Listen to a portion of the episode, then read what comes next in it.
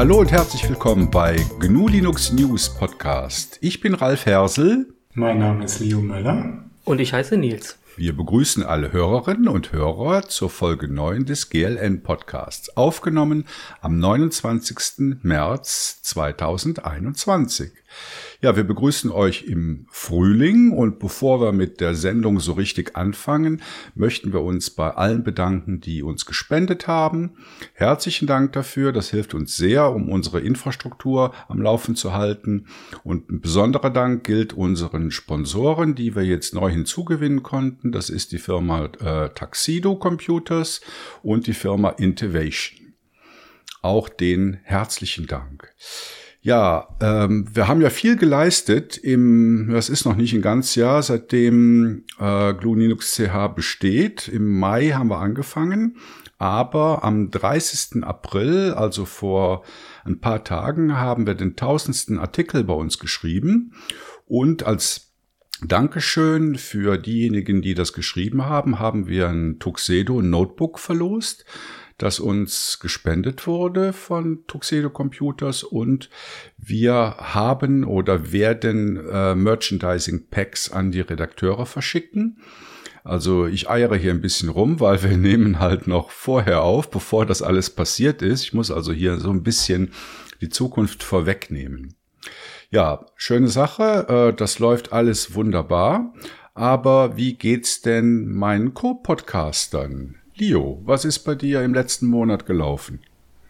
Ja, mir geht's eigentlich prima. Ich bin jetzt ähm, wieder ein bisschen am Möbel einrichten. Da war ich jetzt ein bisschen auf der Suche, habe jetzt mal irgendwie interessanterweise bei der Supermarketing-Market-Plattform Facebook Marketplace äh, versucht, Möbel zu kaufen, Stühle ganz konkret.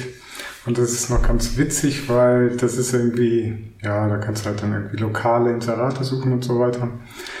Und dann habe ich halt ein paar Stühle gesehen, die mir gefallen haben, habe da gesagt, jo, will ich haben. Und dann gefragt, kann man per PayPal zahlen? Ja, geht auch per PayPal gezahlt an irgendwie so eine Adresse bei so einer Foundation. Und das ist anscheinend eben eine dieser Stiftungen, die halt für Arbeitslose und Sozialhilfeempfänger irgendwie Dienstleistungen erbringen, sozusagen. Das heißt, wenn man irgendwie Sozialhilfe bezieht, wird man in ganz vielen Orten irgendwie in so Maßnahmen gesteckt. Und was sie tatsächlich dann machen, ist einfach irgendwie ihr Zeug auf Ebay oder halt eben diesen Facebook Marketplace verschachern und dann schicken die einen Arbeitslosen mit dem Auto hierher oder einen Sozialhilfeempfänger und der darf das dann ausliefern. Und das alles auf Kosten des Steuerzahlers. Vielen Dank. Also, aber eben, ich weiß nicht, ob wir das schon beim letzten Mal gesagt haben. Du bist wieder zurück in der Schweiz. Ich bin aktuell in der Schweiz, ja. Ja, und Nils, was gab's bei dir außer viel Arbeit, so wie ich das mitbekommen habe im letzten Monat? Ja, recht viel ist irgendwie interessanterweise ganz plötzlich wieder ganz viel zu tun aus dem Nichts heraus. Ja, äh, ich ärgere mich jetzt seit Wochen mit einem Fehler rum, den ich hoffentlich morgen gelöst habe. Äh, nur kaputtes Displayport-Kabel, wenn mich nicht alles täuscht.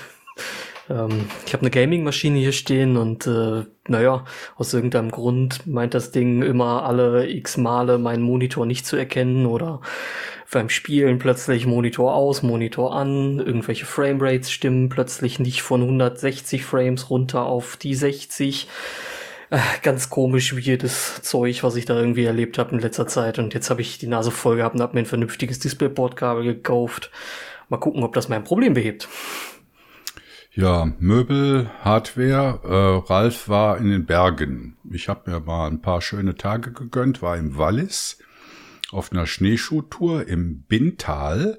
Da kann man so ja fast nach Italien rüber gucken und bin dann oben auf 2600 Metern äh, mit einer ganz kleinen Truppe bin ich da im Schnee rumgelaufen, von einem Gipfel zum anderen, oben über den äh, den Grat, der die Gipfel miteinander verbindet und das war sehr schön. Also man freut sich ja eigentlich immer, wenn man rauskommt, weil ich sitze ja eigentlich den ganzen Tag im Homeoffice und ähm, ja, mein äh, größtes Ereignis ist dann, wenn ich mal den Müll rausbringen kann.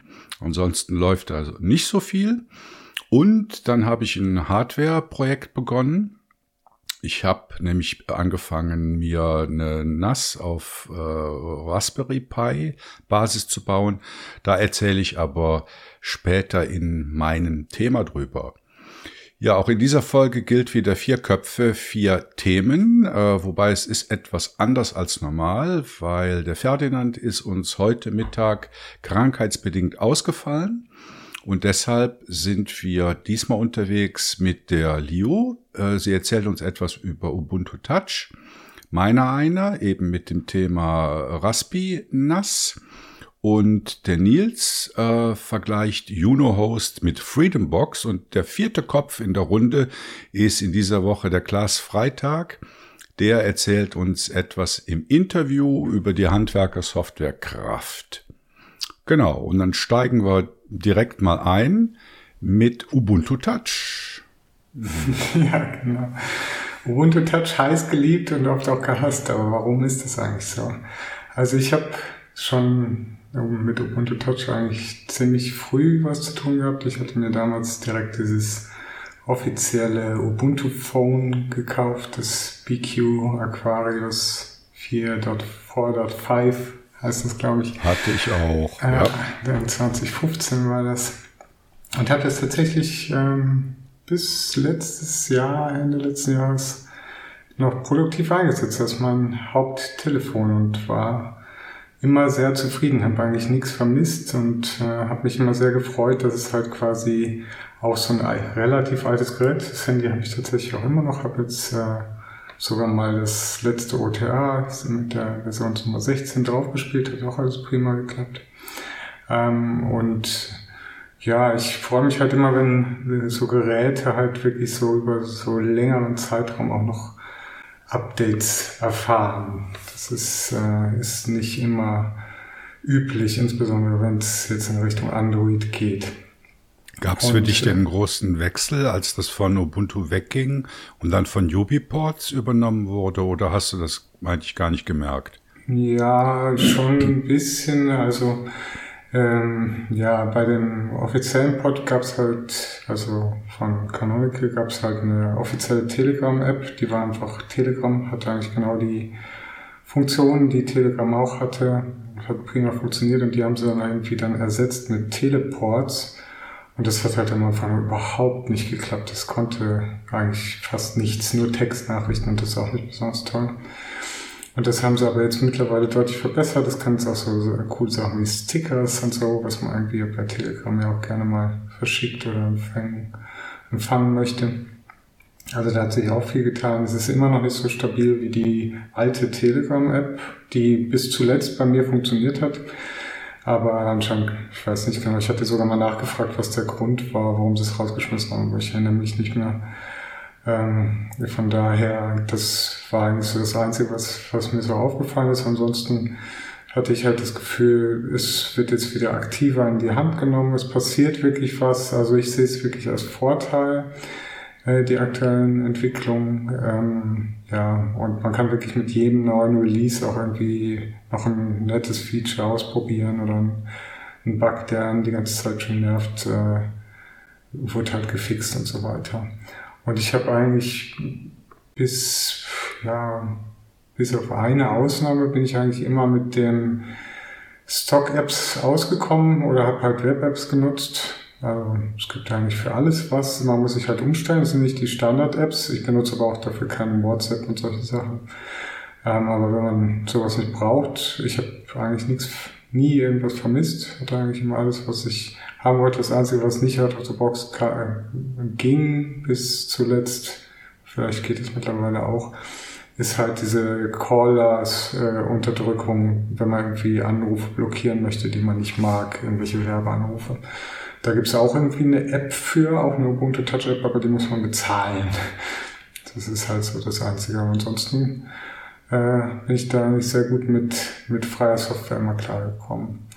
Das Ganze ist halt, basiert halt aber trotzdem irgendwie auf einem Android-Kernel mit diesem Libhybris. Ähm, also ist kein, bis auf ein Pinephone, wo sie jetzt halt versuchen, wirklich einen nativen Port mal hinzubekommen. Der ist aber noch nicht ganz so weit fortgeschritten. Ähm, hat man halt dann immer noch so irgendwie eine Android drunter. Ähm, ja, aber mich hat das nie gestört. Ich hatte ein Terminal, kann da irgendwie meine Terminal-Sachen machen, wenn ich es möchte und äh, habe eigentlich nichts vermisst. Das Einzige, was ich halt äh, jetzt eben, weil ich wollte mir jetzt halt wieder, ich habe im Moment ein Android-Handy und ja, ist halt Android, das funktioniert einfach, aber ist halt nichts Cooles eigentlich oder gibt mir jetzt nicht so, ist halt einfach ein Handy. Gibt mir nicht so das Gefühl, ey, das ist ein Projekt, wo ich was dran machen will oder so. Ähm, und da habe ich mich jetzt halt mal auf dieser Devices-Seite dann mal umgeschaut und da gibt's halt schon so Rankings, da siehst du dann irgendwie mit dem Statusbalken grob, was funktioniert. Aber es ist für mich zu wenig genau. Also da würde ich mir halt wirklich vom Projekt wünschen, dass wir wirklich irgendwie ein Featured-Device machen, was wir mal komplett ausbauen. Ich meine, diese ganzen original Ubuntu-Phones, die funktionieren eigentlich am besten aus meiner Sicht. Da funktioniert eigentlich alles. Ich hatte irgendwie nie Schwierigkeiten. Ich habe auch dann mal ein Xperia gehabt, so ein Xperia X. Und das hat am Anfang irgendwie noch so ein bisschen Kränkeleien mit der Kamera, aber es funktionierte sonst auch eigentlich erstaunlich gut. Was ich jetzt halt nicht habe bei dem äh, alten Klotz da äh, von BQ, da funktioniert halt die Android-Emulation nicht. Da wird ja dieses Unbox genutzt und da ist das Gerät einfach zu schwach für. Und da wäre es halt wirklich schön, mal so ein Referenzgerät zu haben und äh, dass man wirklich das so weit zu entwickeln, dass man sagen kann, alles, was wir wollen von dem Projekt oder was wir anbieten wollen von dem Projekt, das kann jetzt dieses Gerät mal. Und wenn du irgendwie das gut findest, dann nimm mal das. Und das war mal eine Zeit lang so dieses Nexus 5, das war aber halt auch schon ein uralter Brocken. Ähm, und das hat sich noch nicht wieder irgendwie auf ein neues Gerät eingespielt. Und da kam mir jetzt halt diese neue Player an Bord, Volla, ich weiß nicht, habt ihr da schon mal von gehört, oder? Genau. Es ist ja irgendwie eine deutsche Firma und die haben einen, ja, so einen Kickstarter oder keine Ahnung, ob es Kickstarter oder Indiegogo oder sowas war, aber irgendwie so ein Crowdfunding. Erstmal versucht ein Handy zu entwickeln mit einer alternativen Android-Oberfläche, so ein bisschen simplified und äh, low distraction Style. Und das haben sie auch gemacht. Als Basis nehmen sie da aber auch kein eigenes Handy. Die haben, sind keine Handyhersteller, die haben einfach ein Gigaset genommen. Das ist das Gigaset 290, wenn ich mich recht erinnere. Äh, und haben das einfach umgebrandet, ihr Logo drauf gemacht und dann halt entweder ihr Android oder halt Ubuntu Touch ähm, als Auswahl angeboten. Genau, und das wäre jetzt halt eigentlich eine schöne Chance, so ein Gerät halt irgendwie mal als Basis zu nehmen, zum Beispiel um so ein neues Referenzphone zu entwickeln. Und das würde mich freuen, wenn das halt auch passieren würde. Und dieses Gigaset, ist, sind das neue Geräte oder sind die refurbished? Nö, das ist ein Gerät. Ich habe irgend, hab irgendwas im Kopf, dass es Voila da auch so refurbished Samsung-Dinger gibt, aber nee, ja, das kann, ist was anderes. Das ah, nee, das ist das E-Projekt, ja, genau. Das hat damit nichts zu tun. Das ist so ein Android, so ein ja, so ein bisschen ein googeltes Android-Ding, hat aber nichts damit zu tun. Also das Volla ist eigentlich, wie gesagt, eben so ein Gigaset 290 oder so. Und ähm, das finde ich halt auch ein bisschen schade, weil da, ich habe das mal irgendwie verfolgt, weil das Gigaset 290, das kostet irgendwie einen Bruchteil von einem Volla-Phone. Weniger als die Hälfte kostet irgendwie 150 Franken oder so. Und das Volla-Phone kostet irgendwie über 300.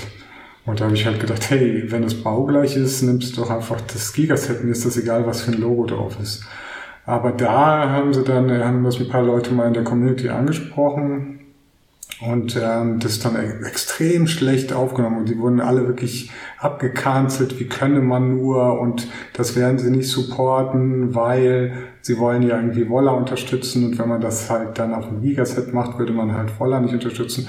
Und das finde ich halt echt den falschen Ansatz, weil du willst ja eigentlich, dass möglichst viele dein Zeug verwenden. Das ist dein Ziel dass du möglichst viele Geräte hast. Und wenn irgendwie einer nur 150 Tutz ausgeben will, weil ihm das egal ist oder ihr, weil das Logo halt echt das Einzige ist, was das Gerät anders macht, ähm, fand ich das echt ziemlich daneben. Und der Thread dafür, den kann ich vielleicht auch nochmal in die Show Notes packen, der war irgendwie mega lang, irgendwie 60 Kommentare und nicht schön zu lesen. Und das finde ich halt, äh, finde ich halt bisschen schade, weil damit verbauen sie sich aus meiner Sicht ein bisschen, ein bisschen was. Aber der Peter, der sonst auch ab und zu mal mit podcastet hier bei uns, der hat das äh, mal als Wissensnach und das läuft genauso drauf wie auf dem Vollaphone. Also das ist technisch möglich, man muss ein paar Hürden überwinden, aber anstatt die Leute noch mehr irgendwie vor den Kopf zu hauen, hätte ich halt gesagt, hey, wir unterstützen einfach das Gigaset auch out of the box neben dem Woller und bauen es in unseren tollen Installer ein und dann äh, sind alle glücklich, ähm, anstatt halt den Weg zu gehen, nee, nee, das ist böse, böse und du musst das richtige Woller nutzen. Mhm. Nils, bist du schon mal mit Ubuntu Touch in Berührung gekommen? Ähm, ja, einmal in meinem Leben, ungefähr 30 Sekunden. Aber nicht, weil ich nicht länger wollte, sondern ein Arbeitskollege von mir äh, hatte das in der Hand und äh, sagte, hey, guck mal jetzt äh, hier, ich habe äh, ein Ubuntu Touch Phone und zeigte mir das. Ich musste aber leider arbeiten und da war es leider nicht so, hatte ich nicht so lange Zeit da durchzugucken. Aber der Ersteindruck war damals sehr interessant. Ich fand leider die, die Hardwareentwicklung so langwierig und schlecht, dass ich mir nie dazu gegriffen habe. Ich muss halt zugeben, durch meine Hobbys bin ich halt auch viel unterwegs und dann brauche ich halt sowas wie eine halbwegs vernünftige Kamera und so. Und das hatte ich gehofft, dass sie das irgendwie mal nachreichen und da mal viel mehr machen und dass da die Community vielleicht dann doch noch mit reinspringt, aber ah, ich glaube, das Handy, was im Moment in der Device-List am besten gewertet ist, oder äh, die beste Kamera hat, ist, glaube ich, ein OnePlus 6 oder 6T. Ich bin mir nicht ganz sicher. Und die, äh, da könnte man mal ausprobieren, ob das funktioniert, aber ich habe auch noch nicht die Zeit zu gefunden. Das war halt so ein bisschen schade, dass halt irgendwie Canonical dann halt abgesprungen ist, weil ich denke gerade eben solche Sachen, wenn du da halt jemanden auch äh, quasi ein bisschen mit kommerziellen Background dahinter hast, die pushen das natürlich enorm. Und das ist jetzt halt so ein bisschen verloren gegangen. Und das, äh, die Chance ist halt, das muss jetzt halt die Community abdecken. Die Chance halt mit diesem Libris ist, dass es mit relativ wenig Aufwand auch auf andere Geräte portieren kannst, theoretisch. Aber wenn es ein Community-Projekt ist, geht es halt immer so, äh, dass irgendwie einer interessiert an dem an der Portierung sein muss, weil sonst passiert es nicht. Irgendeiner muss irgendwie das Gerät haben und sagen, hey, ich will das jetzt irgendwie darauf portieren, weil ich will gucken, ob es tut oder finde das cool. Äh, von alleine tut sich da halt nichts. Außer, das ist ja der Ansatz auch eben, das ist ja jetzt eine Foundation. Außer der Ansatz ist halt, dass man halt wirklich Geld einsammelt und Entwickler anstellt, um eben Hardware-Portierung auch voranzubringen. Das ist natürlich auch eine Möglichkeit. Also ich muss ja sagen, ich war, glaube ich, auch mit einer der ersten, die so ein BQ Aquarius 4.5 hatten. Und das Gerät habe ich jetzt nie so als Daily Driver verwendet, äh, sondern mehr so zum Ausprobieren. Und ich fand das eigentlich auch schön. Also Ubuntu Touch jetzt als, als Bedienoberfläche fand ich eigentlich gewöhnungsbedürftig, weil es ist schon etwas speziell. Aber ja, wie es so oft ist, oder irgendwann gewöhnt man sich dran und dann weiß man, wie man damit umgehen kann. Also es war sicher mal eine innovative Entwicklung, das Ubuntu Touch, oder ist es auch noch. Ähm, wie gesagt, als Daily Driver habe ich es nie eingesetzt, sondern immer nur zum Ausprobieren, rumspielen. Letztendlich ist es dann mein, habe ich glaube ich auch schon x-mal erzählt, mein Badezimmerradio geworden und hat viele Jahre lang mir jeden Morgen Dienste geleistet. Also ich habe halt dann irgendwelche Internet-Radiokanäle damit gehört. Und das ging bis letztes Jahr, da hat der Akku dann den Guppi gemacht und hat das Ding halt aufgeblasen und dann habe ich es dann mal außer Betrieb genommen. Aber ja, ich denke, äh, Ubuntu Touch, ich meine, ist ja ein Betriebssystem oder eine Bedienoberfläche unter vielen, die sich im Moment im freien Segment da so entwickeln. Ich glaube, das Problem ist noch nicht mal die, also Betriebssystem und Bedienoberfläche, sondern wirklich die Hardwareanpassung, so wie du das gerade schon gesagt hast, Leo. Es braucht halt Leute, die die Geräte haben. Es braucht äh, Geräte, die ja offen genug sind, ist, ist der falsche Ausdruck. Äh, also ich sehe einfach immer noch das Problem eher auf der Hardware-Seite und nicht auf der Software-Seite, weil auf der Software-Seite gibt es sehr viele Entwicklungen. Äh, man schaue halt mal äh, hier aufs ähm, Pinephone. Pinephone ist natürlich auch eine sehr schwache Hardware. Ähm, was ich schade finde, ist, dass es keine, anscheinend keine Möglichkeit gibt, eine aktuelle Mittelklasse-Hardware äh, im, im Mobile-Bereich auf Linux zu bringen. Hm, ja, das ist sicherlich ein Punkt. Aber nochmal zurück auf diese Bedienoberfläche. Also mir äh, hat sie immer sehr und gefällt sie auch immer noch sehr gut, weil ich finde halt, äh, das hat halt eben auch Canonical, das haben wir wirklich auch Canonical zu verdanken, weil ähm, sie haben halt wirklich als eine der ersten Mal versucht, dieses ganze diese Paradigmen so ein bisschen aufzubrechen und mal wirklich was Neues anzubieten. Ich meine, auch wenn du dir jetzt mal irgendwie Fosch anguckst oder KDE, Plasma Mobile, das ist alles wieder, sieht aus wie alle Handys. Und das äh, Gefühl hatte ich eben bei Ubuntu Touch nicht. Es fühlt sich anders an, es, man muss sich ein bisschen eingewöhnen. Und die Eingewöhnung ist aber aus meiner Erfahrung halt wirklich schnell. Du bist irgendwie in einer kürzester Zeit drin ähm, und dann fluppt es einfach. Und das finde ich halt gut. Ich finde, mag eben solche Projekte, die auch immer was Neues wagen, die mal irgendwie alles mal aufbrechen und sagen irgendwie, okay, wie würden wir jetzt ein Handy designen, wenn wir jetzt irgendwie von von Null anfangen. Das ist genauso wie beim Online-Banking. Ich meine, ich habe jetzt die ganze Zeit zum Beispiel auch so, ein, so eine Direct Banking da äh, verwendet, äh, zu N26. Das ist ein reines Online-Banking. Die haben vom The Scratch halt eine Online-Bank aufgebaut. Und die haben alles irgendwie, all diese alten Sachen mal weggelassen und haben sich einfach Gedanken gemacht, wenn wir jetzt Banking machen wollen auf dem Handy, wie soll das dann aussehen? Und das funktioniert einfach so gut. Und jetzt habe ich halt hier ein Konto bei einer anderen Bank äh, aufgetan und die haben halt irgendwie dieses klassische Online-Banking und das versuchen irgendwie modern zu sein, aber das fühlt sich immer noch so an wie irgendwie aus den, äh, aus den 90er Jahren oder so gefühlt. Ähm, und das finde ich halt schade. Und das hat halt eben genauso Canonical halt gemacht. Sie haben halt gesagt, okay, was würden wir tun, wenn wir jetzt irgendwie auf der grünen Wiese ein Handy-Konzept entwickeln würden. Und ich finde das halt sehr gelungen und es hat sich ja jetzt auch schon über Jahre, ich meine, das Ubuntu Touch Projekt und äh, jetzt halt haben sie es ja irgendwie umbenannt, das heißt jetzt die Oberfläche heißt jetzt Loremi, ähm, diese Oberfläche ähm, ist halt schon was ganz eigenes und, äh, und was Innovatives. Und das vermisse ich halt eben auch bei den ganzen, wenn man jetzt sagt, okay, ich versuche jetzt irgendwie einen GNOME-Desktop auf dem Telefon zu portieren oder ich versuche jetzt irgendwie einen KDE-Desktop auf dem Telefon zu portieren. Und da fand mir, ich vergleiche es immer eher so wie jetzt zum Beispiel mit dem N900. Ich weiß nicht, kennt ihr das Handy oder? Das ist ja mit so einer Klapptastatur. Ich habe das sehr gerne, das Handy.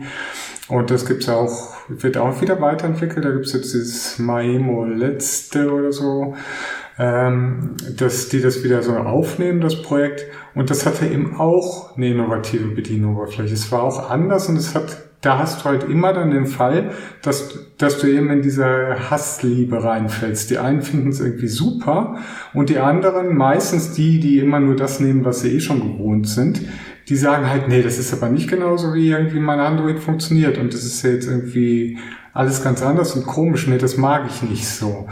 Und ähm, ich mag halt genau diese Projekte, die da reinhauen und mal versuchen eben diese, diese alt eingefahrenen, aus meiner Sicht oftmals ganz schlechten Bedienkonzepte auch vom Computer, das, was wir heute am Computer haben, das kannst du ja vergessen. Ich meine, zehn Jahre lachen wir darüber, wie wir früher am Computer gearbeitet haben.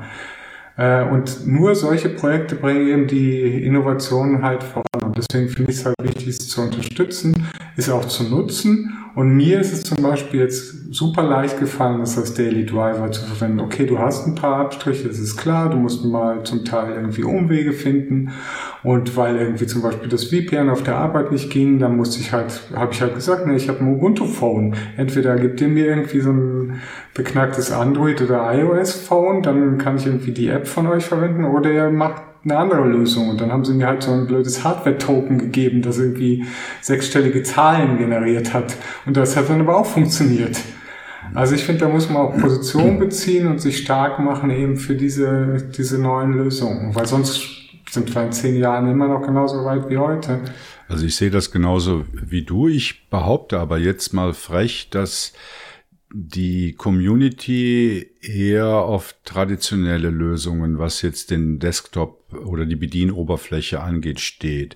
Also äh, ich habe heute auch noch einige Artikel gelesen über GNOME 40, oder? Das wurde dann von vielen auch, bevor es noch richtig rausgekommen ist, wieder völlig zerrissen. Und ich muss aber sagen, also ich finde das immer toll, wenn irgendwelche neuen Bedienkonzepte aufkommen und wenn man sich da Gedanken macht und ein bisschen von diesem äh, äh, Desktop, der ja eigentlich noch von Xerox aus den 80er stammt, äh, wegkommt und, und was ausprobiert und guckt, was funktioniert für die Leute. Und ich denke, beim, bei, im, Mo im Mobile-Bereich ist das genau, ja, ist es vielleicht so, dass die Leute einfach sehr konditioniert sind. Sie sind halt durch die, äh, wie heißt das, wie heißt die Apple I iOS? Keine Ahnung, die iOS-Oberfläche. Und, äh, und auch Android, äh, Android sind die halt konditioniert wie halt ein Bedienkonzept auf einem Smartphone auszusehen hat.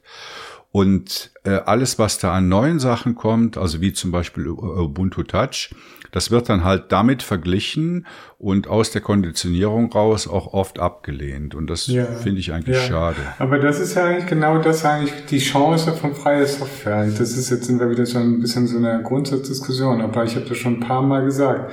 Freie Software ist dann am besten, wenn sie innovativ ist. Freie Software ist immer schlecht und hinkt immer hinterher, wenn sie versucht, andere Produkte nachzuahmen. Du siehst es an den ganz großen Projekten. Ich meine, LibreOffice wenn die mal aufbrechen würden mit dem ganzen beknackten Office-Konzept und sagen würden, hey, wir machen jetzt einfach mal Textverarbeitung cool, dann wäre das ein cooles Projekt. Es ist aber einfach ein Klon von einem proprietären Office-Programm. Und da hinkst du halt immer hinterher und die versuchen dann kleine Features zu verbessern oder das hier anders zu machen oder da. Aber diese radikalen Brüche fehlen halt. Und wenn du jetzt mal guckst, wir haben das in der Linux-Welt eigentlich auch relativ selten. Ich meine, es war bei GNOME 3. Ähm, ich war ja relativ lange im GNOME-Projekt aktiv, habe auch irgendwie GNOME 3 Einführung begleitet, habe da verschiedenste Schulungen und äh, Kurse und Vorträge zugehalten zu äh, GNOME 3 in unterschiedlichen Kontexten. Ähm, und wenn man das so ein bisschen begleitet, eben diesen Neueinstieg, dann funktioniert es auch erstaunlich gut. Und es, natürlich gab es immer Unkenrufe und es gab immer irgendwie Leute, ah nee, wir wollen aber irgendwie das Alte zurück und deswegen haben wir jetzt auch noch Mate, auch so ein Quatsch. Warum brauchten wir Mate? Nein, brauchten wir nicht. Äh, deswegen haben wir jetzt halt solche Sachen, aber okay, ist ja freie Software, sollen die Leute halt machen, was sie wollen. Aber tatsächlich äh, war die Adaption viel schneller, viel schmerzfreier als vorerst angenommen, auch bei GNOME 3. Und so ist das halt eigentlich bei allen, wenn man sich darauf einlässt, auf solche Neuerungen, dann kann man irgendwie auch recht coole Sachen erreichen. Und ich finde das halt immer echt, das ist so die, das Herz eigentlich von freier Software. Probiert es aus, macht irgendwas Neues. Und da haben wir halt auch, zum Beispiel auch Canonical, haben wir da ganz viel zu verdanken, weil mal äh, der Marc, äh, der probiert ja auch gerne mal Sachen aus. Jetzt ist er ein bisschen müde geworden, habe ich den Eindruck. Aber lange Zeit hat er auch viel ausprobiert. Und immer wieder mal was Cooles Neues gebracht. Und das ja. brauchen wir. Ja, nee, sehe ich absolut. Das ist, das ist der eigentliche Vorteil äh, von freier Software, dass halt geforkt wird, dass neue Ideen kommen, dass man, ich meine, schaut euch einfach mal die Vielfalt an Distros und an Desktops an. Das gibt es sonst nirgendwo. Und äh, klar, ich meine, es gibt dann halt auch immer ein veritables Gezanke. Was ist denn jetzt das Beste? Oder es gibt die KDE-Liga und die GNOME-Leute und die anderen. Aber das ist doch gut. Das ist gut. Ja. Vielfalt ist immer gut. Natürlich ist aber tatsächlich die Innovation, wenn man es jetzt mal wirklich genau anschaut, immer noch viel zu klein. Viel zu klein. Auch KDE, die könnten sich auch mal alles über den Haufen werfen. Das sieht immer noch genauso aus wie, wie ein Windows XP ja. jetzt halt auf Windows 10 Style und ein bisschen hübscher. Ich finde es tatsächlich sogar hübscher als Windows 10 halt schön aufgepimpt und ein voll konfigurierbarer Desktop. Aber es hat niemand mal irgendwie gesagt, okay, ja, vergesst das mal einfach, vergesst alles, vergesst auch mal zum Beispiel mal Fenster, vergesst mal Fenster. Mhm. Und jetzt fangen wir mal neu an, ohne Fenster. Wir machen jetzt mal auf der grünen Wiese, im freien Raum oder sowas. Einfach mal alles Alte mal über Bord werfen und mal irgendwie mal wieder den ganzen Kram neu überdenken. Und vielleicht vergesst auch mal eine Maus, weil eine Maus ist echt ein scheiß Eingabemedium. Und solche Sachen. Also da wünsche ich mir wirklich, dass da noch mehr äh, passiert und dass halt auch die Hardware-Innovation auch mehr von der Community ausgeht. Weil Hardware, jetzt im Moment ist es ja auch wieder ein gutes Beispiel, um vielleicht das Ubuntu-Thema auch ein bisschen abzuschließen, äh, dass wir jetzt gerade in dem Bereich halt dann auch ein bisschen immer auf diese proprietären Vendors angewiesen sind, wenn wir immer weiter Hardware verwenden, die halt von äh, diesen großen Firmen hergestellt wird anstatt jetzt zum Beispiel irgendwie mal ein eigenes Google Glass zu bauen, was freie Software ist, oder ein eigenes äh, Virtual Reality Headset zu bauen. Das gibt es tatsächlich auch schon freie Softwareprojekte und solche Geschichten. Und das, wenn wir das hinbekommen, dass wir irgendwie Hard- und Software vereinen, und sagen, wir treiben jetzt, wir sind die Innovationstreiber. Und das ist nämlich die Position, in der Freie Software steht. Wir sind die Innovationstreiber, nicht Google in einem Lab oder Microsoft in irgendeinem Kellerchen oder so. Wir, die Community. Und wir haben die Macht und die Fähigkeiten auszuprobieren und äh, auch auf die Schnauze zu fallen und zu sagen, hey, das war Mist, was wir da gemacht haben. Lass uns was Cooles anderes machen. Ja, also liebe Hörerinnen, ihr seht, das Thema Ubuntu Touch hat sich jetzt hier etwas ausgeweitet, oder? Vom Speziellen aufs Allgemeine. Und wir sind natürlich auch sehr daran interessiert, eure Meinung dazu zu hören. Also nicht unbedingt, ob ihr Ubuntu Touch heiß liebt oder oft hasst, sondern ob ihr der Meinung seid, dass die Community in der Lage ist oder ob die Community mehr Innovation liefern sollte als bisher. Das wäre jetzt so die Frage, die wir an euch stellen und die ihr gerne kommentieren, beantworten, nachfragen könnt über unsere Kanäle. Ja, und damit kommen wir zum zweiten Thema, nämlich was ich in den letzten Tagen gemacht habe. Ähm, der Hintergrund ist, ich habe eine alte Synology NAS, also das ist so ein typisches Communer, äh, ähm, Consumer-Gerät mit äh, zwei, zwei Terabyte Platten drin. Äh, ich weiß gar nicht, wie das heißt, 212J oder so, also so ein billig 250 Franken NAS-Ding. Das habe ich seit ja, ich schätze mal seit zehn Jahren und es läuft immer noch. Ähm, ich habe das so eingestellt, dass es in Standby-Modus geht, wenn es nicht benutzt wird. Das hat halt den großen Nachteil, dass wenn äh, man jetzt den PC oder das Notebook anschaltet oder Musik hören will, dann dauert es halt immer relativ lange, also so 30 bis 40 Sekunden, bis die NAS dann aufgewacht ist und man dann wirklich das tun kann, was man will. Und da das Ding eben in die Jahre gekommen ist, habe ich mir überlegt, ich kaufe mir doch noch ein Raspi. Also ich habe mir dann jetzt halt ein Raspi 4 gekauft ähm, und möchte diese NAS-Funktionalität ähm, darauf abwickeln. In, in erster Linie auch, um die volle Kontrolle über die Hard- und Software zu haben, was ich bei dem äh, Synology-Gerät nicht hatte. Also beispielsweise die Musikverwaltung das war ein Mist. Das Ding konnte keine neuen äh, Musikstücke, die ich auf die Platte kopiert habe, über NFS lesen. Hat es einfach nicht unterstützt. Und auch ansonsten war das immer ein minutenlanges Warten, bis da Playlisten geladen wurden und so weiter. Okay, jetzt äh, bevor ich da näher drauf eingehe, äh, gehe vielleicht, was sind überhaupt meine Anwendungszwecke? Also für mich soll dieses Gerät, also der, die Raspi NAS, einerseits als Fileserver dienen, aber auch als Music Player. Äh, ich verwende auch den Webbrowser, meistens um irgendwelche Serien über den Fernseher anzuschauen, aber auch für irgendwelche ambiente Anwendungen, also so hier ähm, Fireplace, Video oder Aquarium oder auch als, als Bilderrahmen. Da habe ich mal eine eigene Applikation für geschrieben, die dann halt so die 100 berühmtesten Bilder äh, auf dem Fernseher äh, im, im 10-Minuten-Rhythmus anzeigt.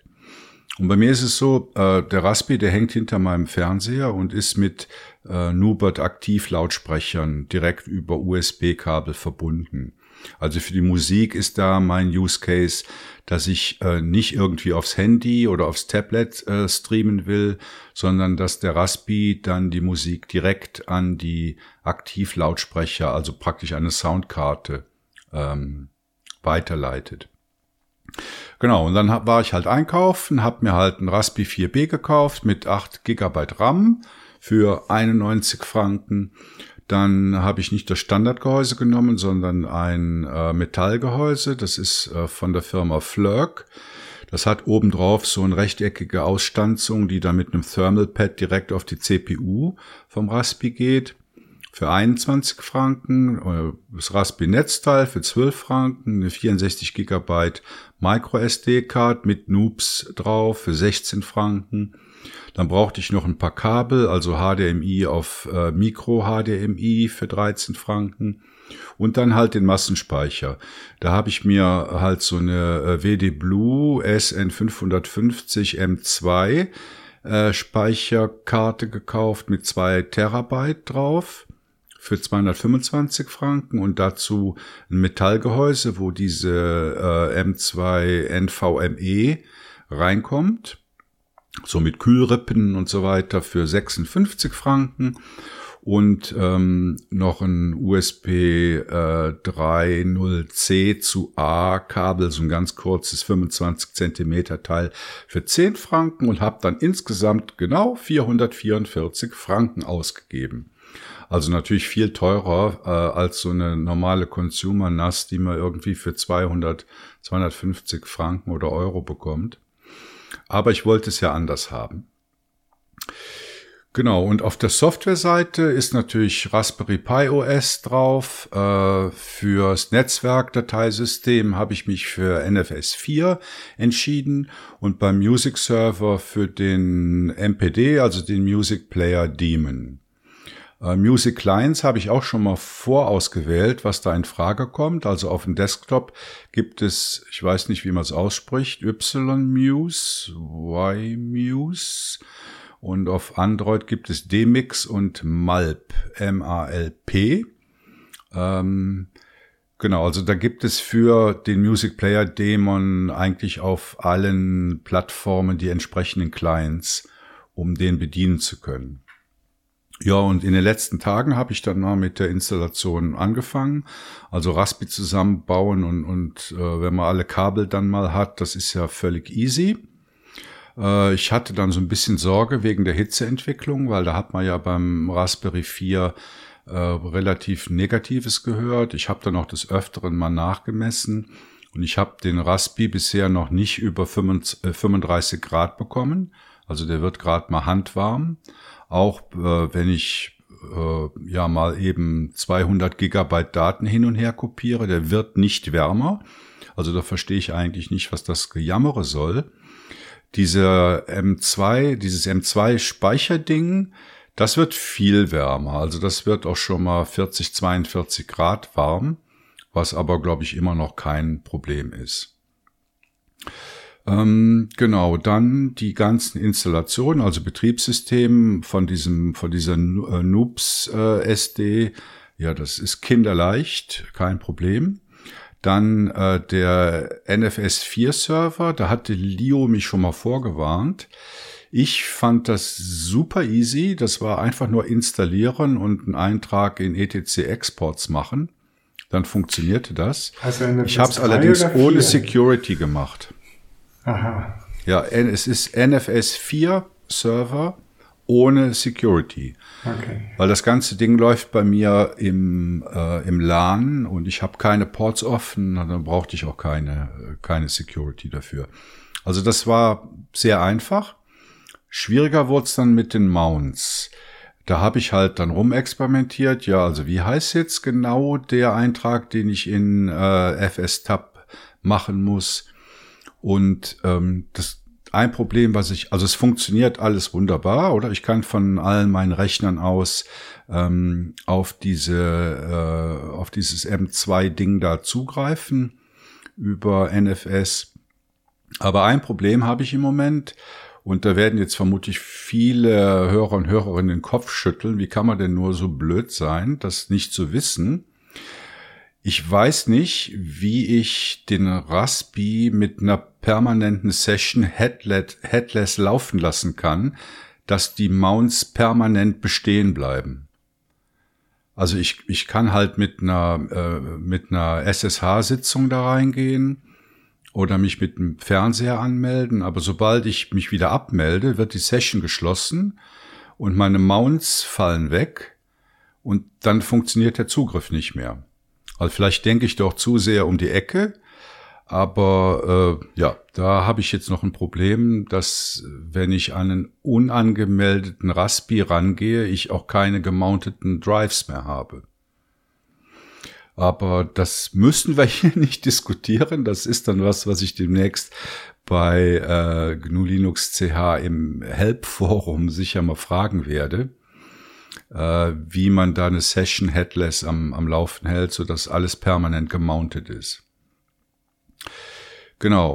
Und ähm, dann habe ich halt heute Morgen habe ich meine Synology NAS dann mal auf diesen äh, M2-Chip rüberkopiert. Da hatte ich so das Problem, ja, wie kopiere ich denn jetzt äh, und kann gleichzeitig sehen, wie ist denn der Kopierstatus? Also wenn man jetzt mal so 300 Gigabyte kopiert, dann will man vielleicht sehen, ja, wie weit ist denn das?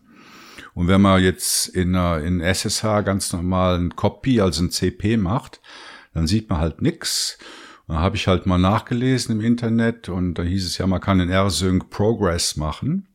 Habe ich dann auch gemacht. Das lief dann halt eine Weile äh, und am Ende hatte ich aber den Eindruck, dass das alles ein Dry Run war, weil ich habe keine kopierten Dateien auf dem Zielgerät gefunden.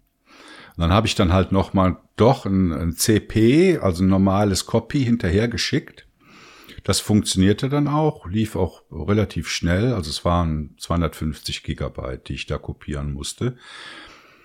Ja, und heute Nachmittag habe ich dann nochmal geguckt und sehe auf einmal, dass 500 Gigabyte auf dem M2-Chip drauf sind. Also anscheinend hatte das R-Sync doch funktioniert und das Copy hatte auch funktioniert.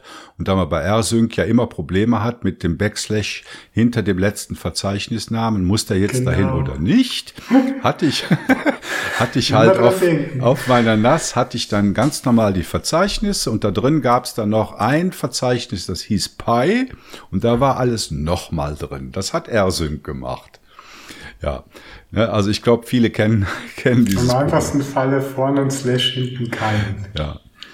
Ja, genau. Also das funktioniert soweit mal ganz gut, bis auf mein Mount-Problem. Und das nächste, was ich angehen werde, ist diesen Music Player Demon auf dem Raspi zu installieren und zu konfigurieren, äh, so dass er, dass die Rechte richtig vergeben sind, dass er auf diesem gemounteten M2-Chip äh, dann die notwendigen Rechte hat und dass er auf der anderen Seite in der Lage ist, über USB direkt an den, an den Digital Audio Converter in meinen Aktivboxen das Zeug rauszuschieben.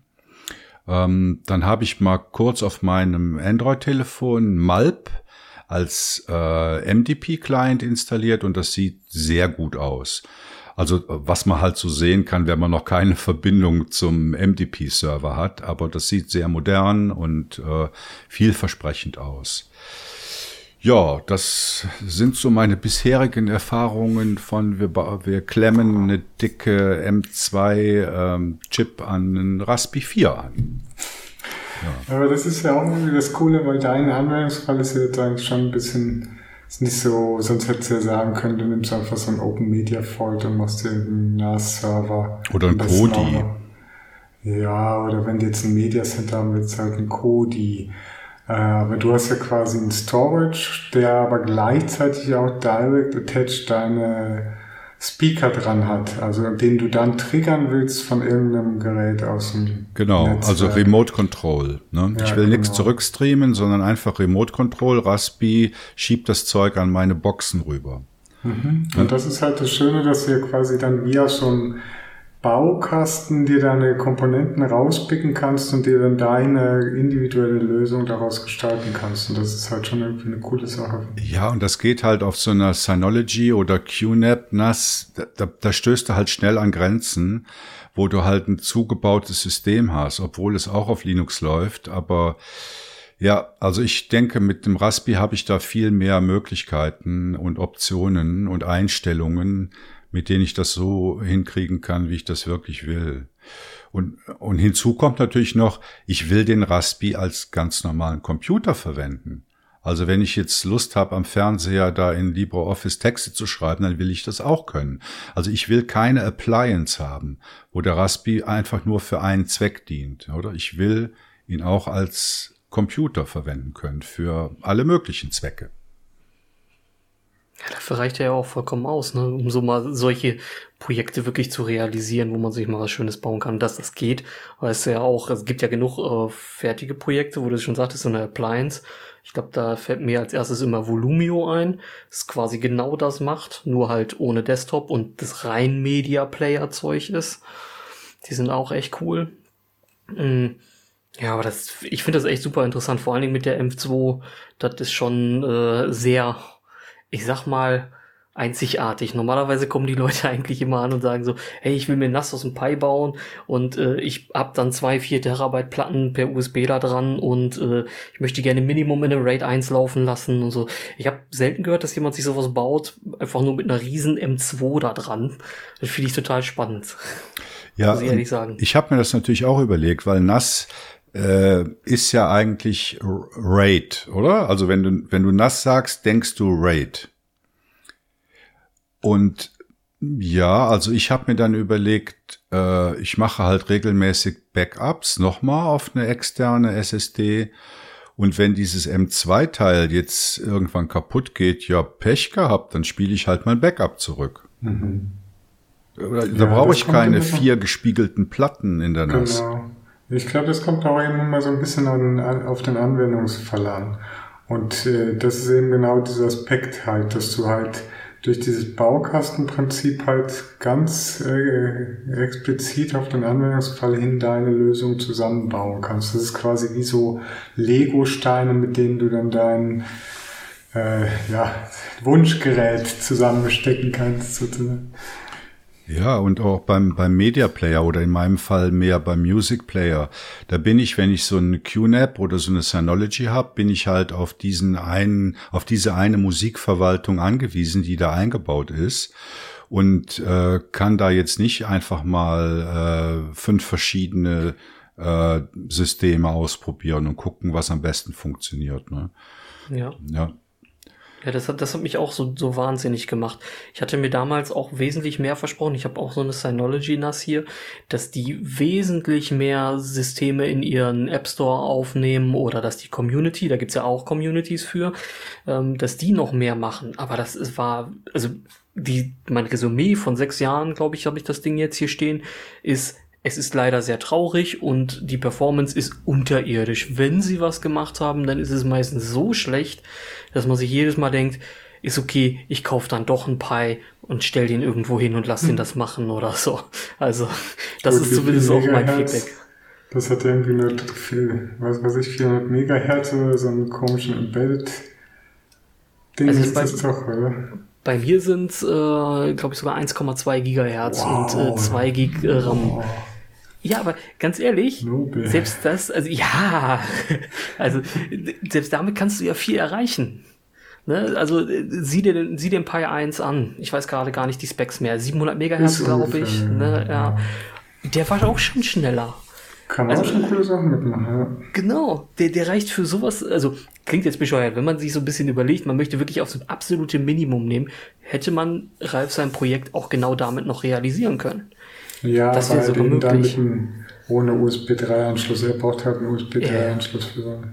Ja, also um performancemäßig gar keine Frage, da musst du nicht drüber, müssen wir nicht drüber reden. Das ist, äh, wenn ich eine M2 SSD irgendwo anklemme per USB, sollte ich halt zumindest annähernd Möglichkeit, Möglichkeit haben, die Geschwindigkeit zu nutzen. Aber es wäre halt trotzdem möglich gewesen, so eine alte Kiste einfach zu nehmen. Und das kannst du halt nicht machen. Mein Synology NAS, wenn ich das in, ich sag mal, vier Jahren irgendwann ausmiste, das ist ja Schrott. Äh, macht keiner mehr was. Das will niemand mehr. Das kann ich nicht verkaufen. Das kann ich nicht für irgendeine Wetterstation oder sonst irgendwas verwenden.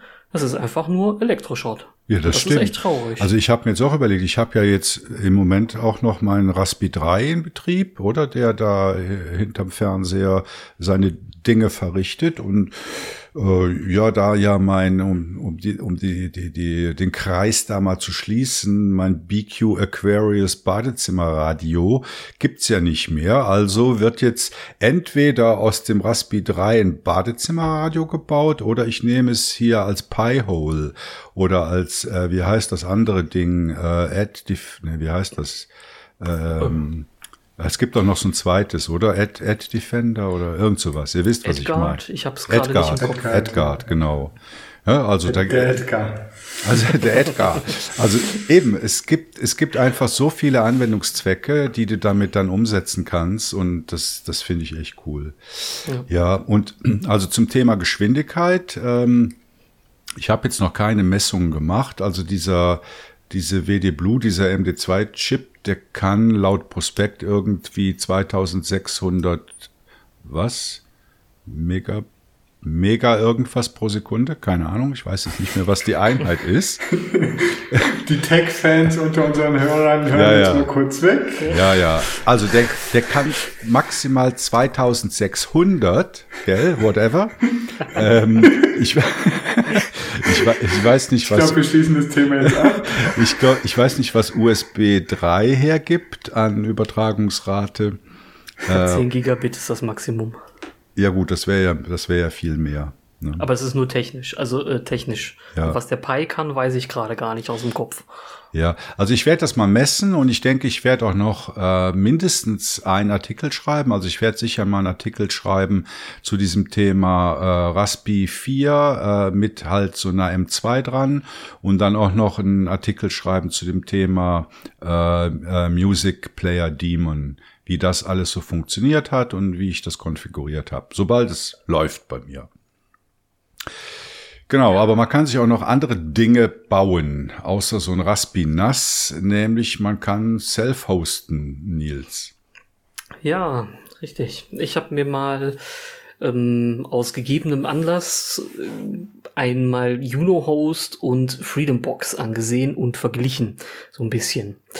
Ähm, das Ganze ist äh, eigentlich aus einer Schnapsidee von mir entstanden bei einem Videochat mit ein paar Freunden, äh, dass ich irgendwie Lust hatte, ach so, soll ich nicht mal einen Matrix-Server für uns hosten?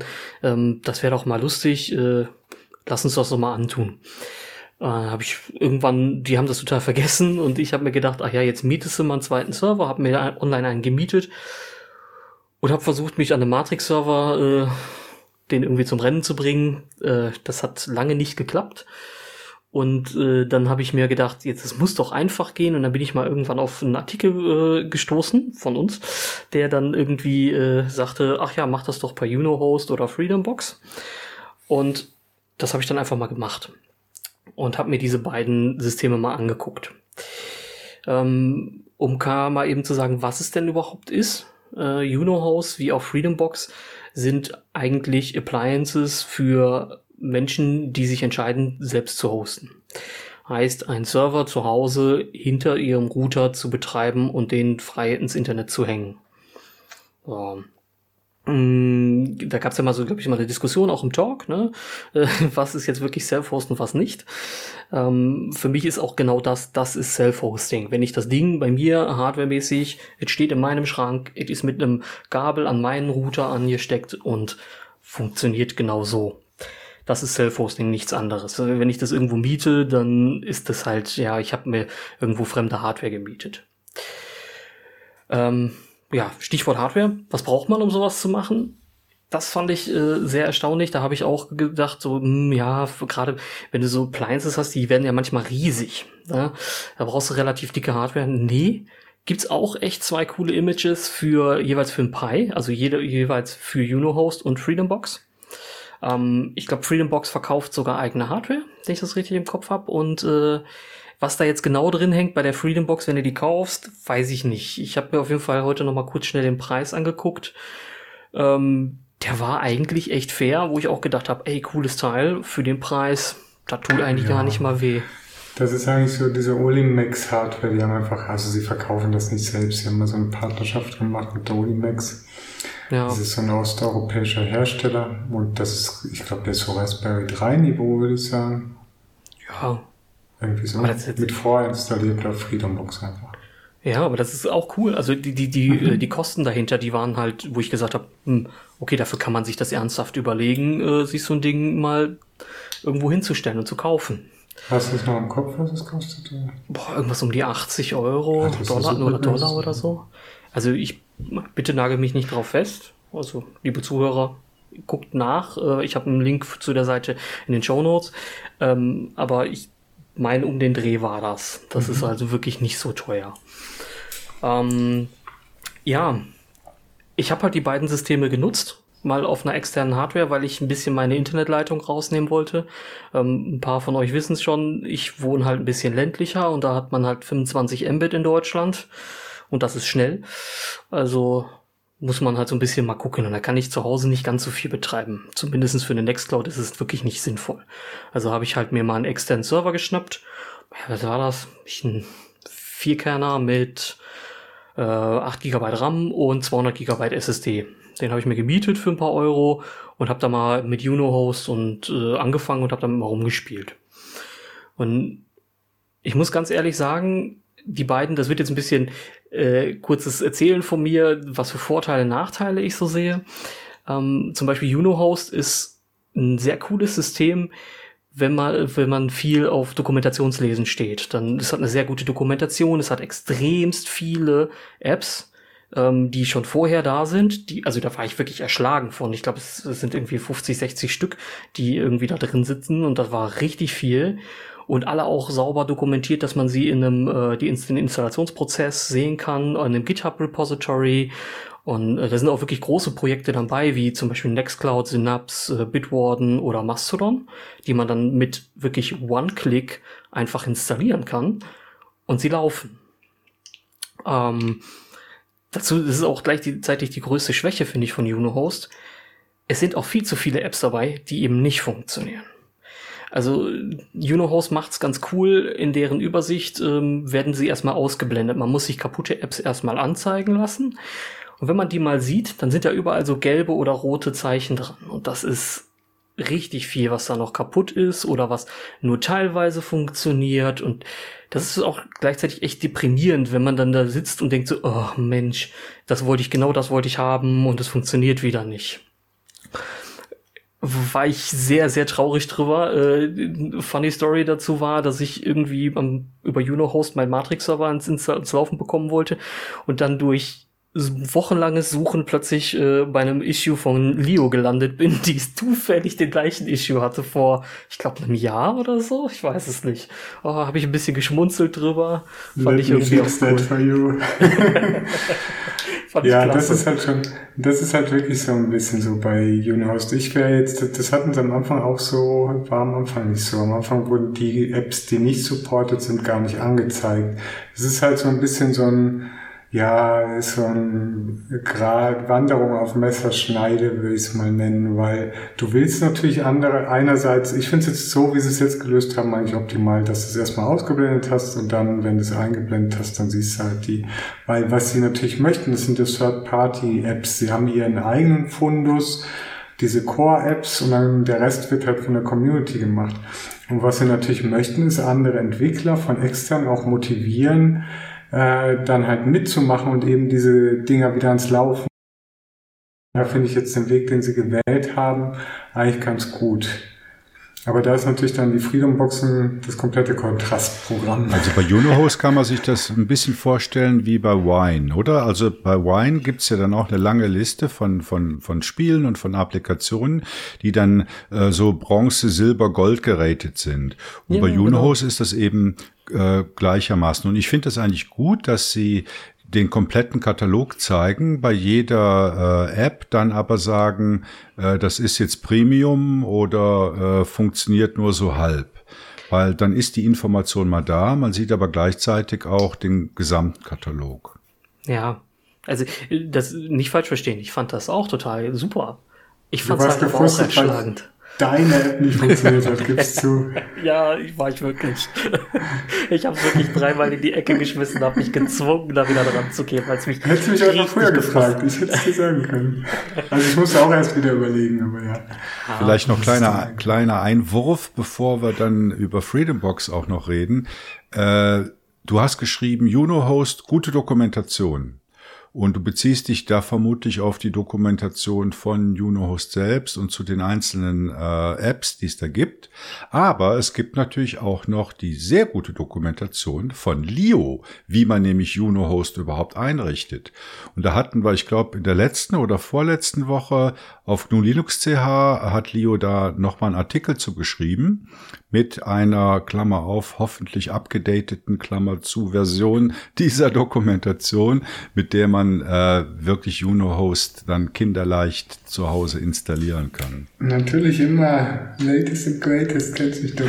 Ja, also wir haben einmal, also wir haben beide Dokumentationen auf Linux, die können wir auch noch verlinken. Einmal zur Freedom Box in einer Virtual Box, das finde ich eigentlich auch noch ganz gut. Weil wenn man irgendwo einen PC rumstehen hat, kann man sich das schön in der VirtualBox laufen lassen. Und das hat halt auch ein paar Vorteile. Man kann irgendwie das Ding gut wegsichern. Man kann irgendwie, ja, kann, also ich finde diese Virtualisierung darunter eigentlich immer ganz, ganz nett. Und für UnoHost, für UnoHost-Dokumentation habe ich mich mal dazu entschieden, das mal zu beschreiben, wenn man irgendwie einen alten Laptop irgendwo rumstehen hat, den man irgendwie nicht mehr braucht. Der braucht einfach WLAN und LAN-Anschluss. Äh, und dann kann man den halt einfach in die Ecke stehen, äh, stellen, an den Router hängen und dann mitlaufen lassen. Der Laptop hat halt auch Vorteile, dass er halt, wenn er noch funktioniert, dass er halt eine eingebaute Batterie hat, dann hast du sowas wie eine kleine Mini-USV und ja, du hast auch mal einen eingebauten Bildschirm. Wenn du jetzt zum Beispiel einen Raspberry nimmst oder so, dann musst du erst wieder einen Bildschirm dranhängen. Also ich habe jetzt zum Beispiel meine Raspberries sehr oft auch, oder überhaupt mal, ich habe eigentlich tatsächlich nur Raspberries, aber meine Embedded-Geräte eigentlich immer headless laufen. Und äh, wenn dann irgendwas nicht tut, muss man erst wieder irgendwie ein HDMI-Kabel anklemmen und so weiter. Tastatur ist immer ein bisschen mühsam. Und da bietet sich halt so ein alter Laptop halt super an. Und viele haben halt noch irgendwie so alte Dinge. Das kann, muss halt irgendwie, ja, sollte man ich glaube, 32-Bit-Images gibt's nicht mehr, ne, aber bis vor kurzem gab es tatsächlich noch 32-Bit-Images. Aber 64-Bit sollte schon mal sein, aber dann kann man eigentlich loslegen. Ja. Das ist, das ist auch einer der coolen Vorteile von den Appliances insgesamt. Dass man sie halt auf fast jeder Hardware irgendwo reinschmeißen kann. Egal, ob du ein, ein virtualisiertes System hast, ob du ein Proxmox laufen hast, ein VMware oder halt wirklich irgendwelche realen alten Notebooks, die rumrennen. Ne?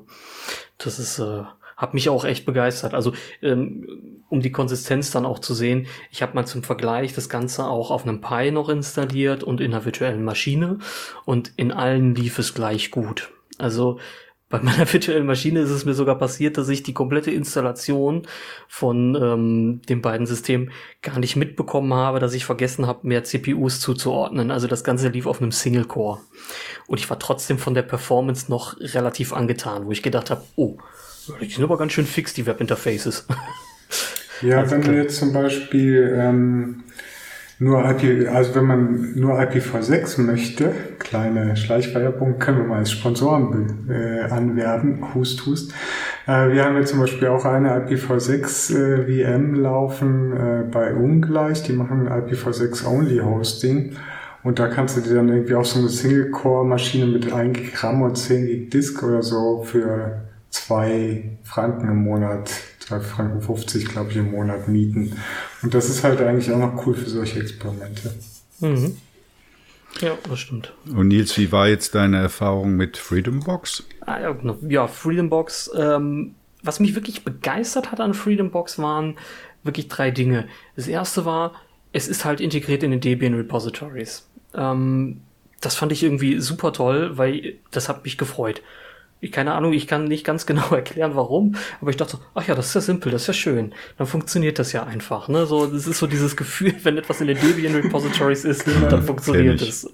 Also du machst einfach ein apt-install Freedombox fertig, oder? Ja, ich glaube schon. Ich mhm. weiß gerade gar nicht, wie das so Paket heißt. Ja. ja, also man muss noch ein paar Schritte machen, wenn man es wirklich dann von Grund auf aufsetzt. Ähm, aber trotzdem, es geht. Es war sehr irgendwie beruhigend, muss ich zugeben.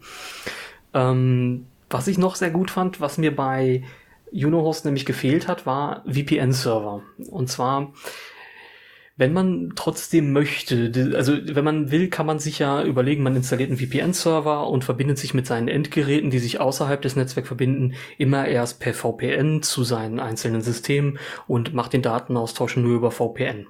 Somit ist man halt sicher, dass man eine verschlüsselte Verbindung hat und äh, man muss nicht alles nach außen hin öffnen. Äh, das habe ich jahrelang zum Beispiel getan für meinem Synology NAS. Ich habe halt nur einen VPN-Port geöffnet und gesagt, okay, nur damit darf ich jetzt äh, kommunizieren und alle anderen Dienste dürfen nicht raus kommunizieren. Ähm, das kann man jetzt sagen, wie man möchte, ob das paranoid ist oder nicht. Oder ich fand es halt sicherer. Mir hat es besser gefallen und ich habe mich wohler gefühlt. Ähm, das fehlte mir bei Uno Host, aber das hatte Freedom Box einfach sofort da. Da war, die, hätte ich drauf, mich draufklicken können und es funktionierte. Das war halt ähm, sehr angenehm. Da war ein WireGuard-Server innerhalb von zwei Minuten eingerichtet. Das war ein Traum. Da habe ich äh, unter Uno-Host länger für gebraucht, um ehrlich zu sein. Ähm, was mich auch direkt dazu führt, dass bei Freedom Box einfach die Performance stimmte. Also das ganze Webinterface, das war unfassbar schnell gefühlt. Also ich habe mich wirklich riesig gefreut, damit zu arbeiten. Es war egal, was man geklickt hat, es hat funktioniert, es war schnell, es lief, das war top. Da habe ich bei Unohost schon eher so zwei, drei Sachen gehabt. Da hat er mal wieder geladen, dann hat er wieder gebraucht und ja, also nicht schlimm, aber naja, so ein bisschen halt eher in Richtung altbackend und ein bisschen langsamer. Aber Freedom Box war da halt super schnell. Da war ich richtig, richtig ähm, glücklich drüber. Was aber bei Freedom Box zum Beispiel wirklich genervt hat, war dünn DNS. Das kann Uno Host wesentlich besser. Also Freedom Box äh, kriegt das mit dem dünn DNS nicht sauber hin. Also äh, ich weiß nicht, wie ein Anfänger, der sich noch nicht viel mit dem Thema beschäftigt hat, da wirklich dran gehen soll und sagen soll, ja okay, ich weiß, was ich jetzt zu tun habe. Da habe ich mich, ich habe es extra aus dem aus der ähm, aus der Sichtweise eines Anfängers betrachtet, weil ich sagte, okay, wofür ist es, für wen ist es? Das soll ja in Richtung Anfänger auch zielen, die sollen auch ermutigt werden, sowas zu nutzen. Und habe ich drauf geguckt, habe ich gedacht, der weiß doch gar nicht, was er tun soll. Der hat das zwar dann lokal laufen, das funktioniert ja einwandfrei, aber er kriegt es nicht nach außen. Also, ja, äh, also das ist schon ein bisschen, ja, ja, das ist aber so ein bisschen so auch so eine schwierige Geschichte, weil die sitzen, das hängt halt auch damit äh, zusammen, wo Freedombox verortet ist, weil Freedombox verortet sich natürlich schon auch im Debian-Projekt viel gezielter im Bereich freier Software als zum Beispiel Unahost. Unahost möchte einfach nur, dass du selber hostest, schnell, schnell, schnell dein Zeug hosten. Da geht's nicht so sehr um diese ganzen, sage ich mal, ethischen und moralischen Aspekte. Und deswegen wird zum Beispiel standardmäßig bei Freedombox auch so ein dünn DNS-Service, der sonst nirgendwo zum Einsatz kommt, mit dem Namen GNU-DIP verwendet. Und der ist nahe unmöglich zu konfigurieren, selbst für mich als jemand, der sich wirklich mit dem Zeug auskennt, ist das Teil echt übel. Also da kann man wirklich tatsächlich noch mal ein bisschen nachbauen. Es gibt aber auch eine Möglichkeit, zum Beispiel die Freedom Box mit PageKite ans Netz zu bekommen. Da braucht man noch nicht mal ein Loch in die Firewall zu bohren. Also da kann man einfach dann über einen externen Service gehen, PageKite Service, der haben sie eine Kooperation mit. Und dann kann man aber nicht alles machen. Aber das Webinterface ist erreichbar und solche Geschichten laufen dann schon mal. Also da gibt's noch tolle Möglichkeiten. Aber das stimmt, dass insbesondere GNU-Dip ist echt übel. Ich habe echt lange gebraucht, bis es halbwegs lief. Da habe ich echt gefressen. Ich muss dazu sagen, ich habe aber auch äh, wirklich die Variante gewählt. Hm, habe ich jetzt Lust für jeden Dienst, äh, mir ein Loch in meine Firewall zu bohren? Ach komm, wir machen für den Test, bei mir in der virtuellen Maschine, die ich lokal hatte, weil für meine Online-Sachen habe ich eine Domain, äh, Exposed Host und hau raus das Ding. So. Da hatte ich dann Ruhe und dann habe ich gesagt, okay, das funktioniert. In, trotzdem fand ich es schade, weil ich hatte es halt von Juno Host gesehen, wie schön das funktioniert, wie einfach, die einen da durchleiten, die nehmen dich an die Hand, wenn du ein bisschen liest mit Verstand, dann verstehst du das, dann machst du das einfach, dann ist das gar nicht so kompliziert. Ja, dann äh, ist cool. Äh, aber nichtsdestotrotz, ich will gar nicht so sehr rumhacken auf Freedom Box, weil es gibt noch einen negativen Punkt, den ich schade finde. Es ist halt eine sehr geringe Anzahl an Apps vorhanden, die man sich, oder ja, Software, Third-Party-Software, die man installieren kann. Ähm, die ist, die ist gut. Die Auswahl ist toll. Mir fehlen ein, zwei Sachen, ja, aber die wichtigsten Sachen sind da. Ähm, mal von der Nextcloud aus, äh, aus abgesehen, die finde ich eigentlich ziemlich wichtig, aber die ist halt leider nicht da. Ähm, aber was da ja anbieten? Ja, SingSing äh, ist drin, ist super. Kenne ich ja auch, ist ein klasse Tool kann man auch dafür nutzen. Also als Alternative, falls man nicht eine komplette äh, Appliance nochmal in der Appliance haben möchte. Und das für Sharing hat, glaube ich, auch noch irgendwie dieses Gerafu, wie das heißt, so, wo du so One-Time-Files mit Private Link sharen kannst mit anderen und auch Upload-Space anbieten kannst.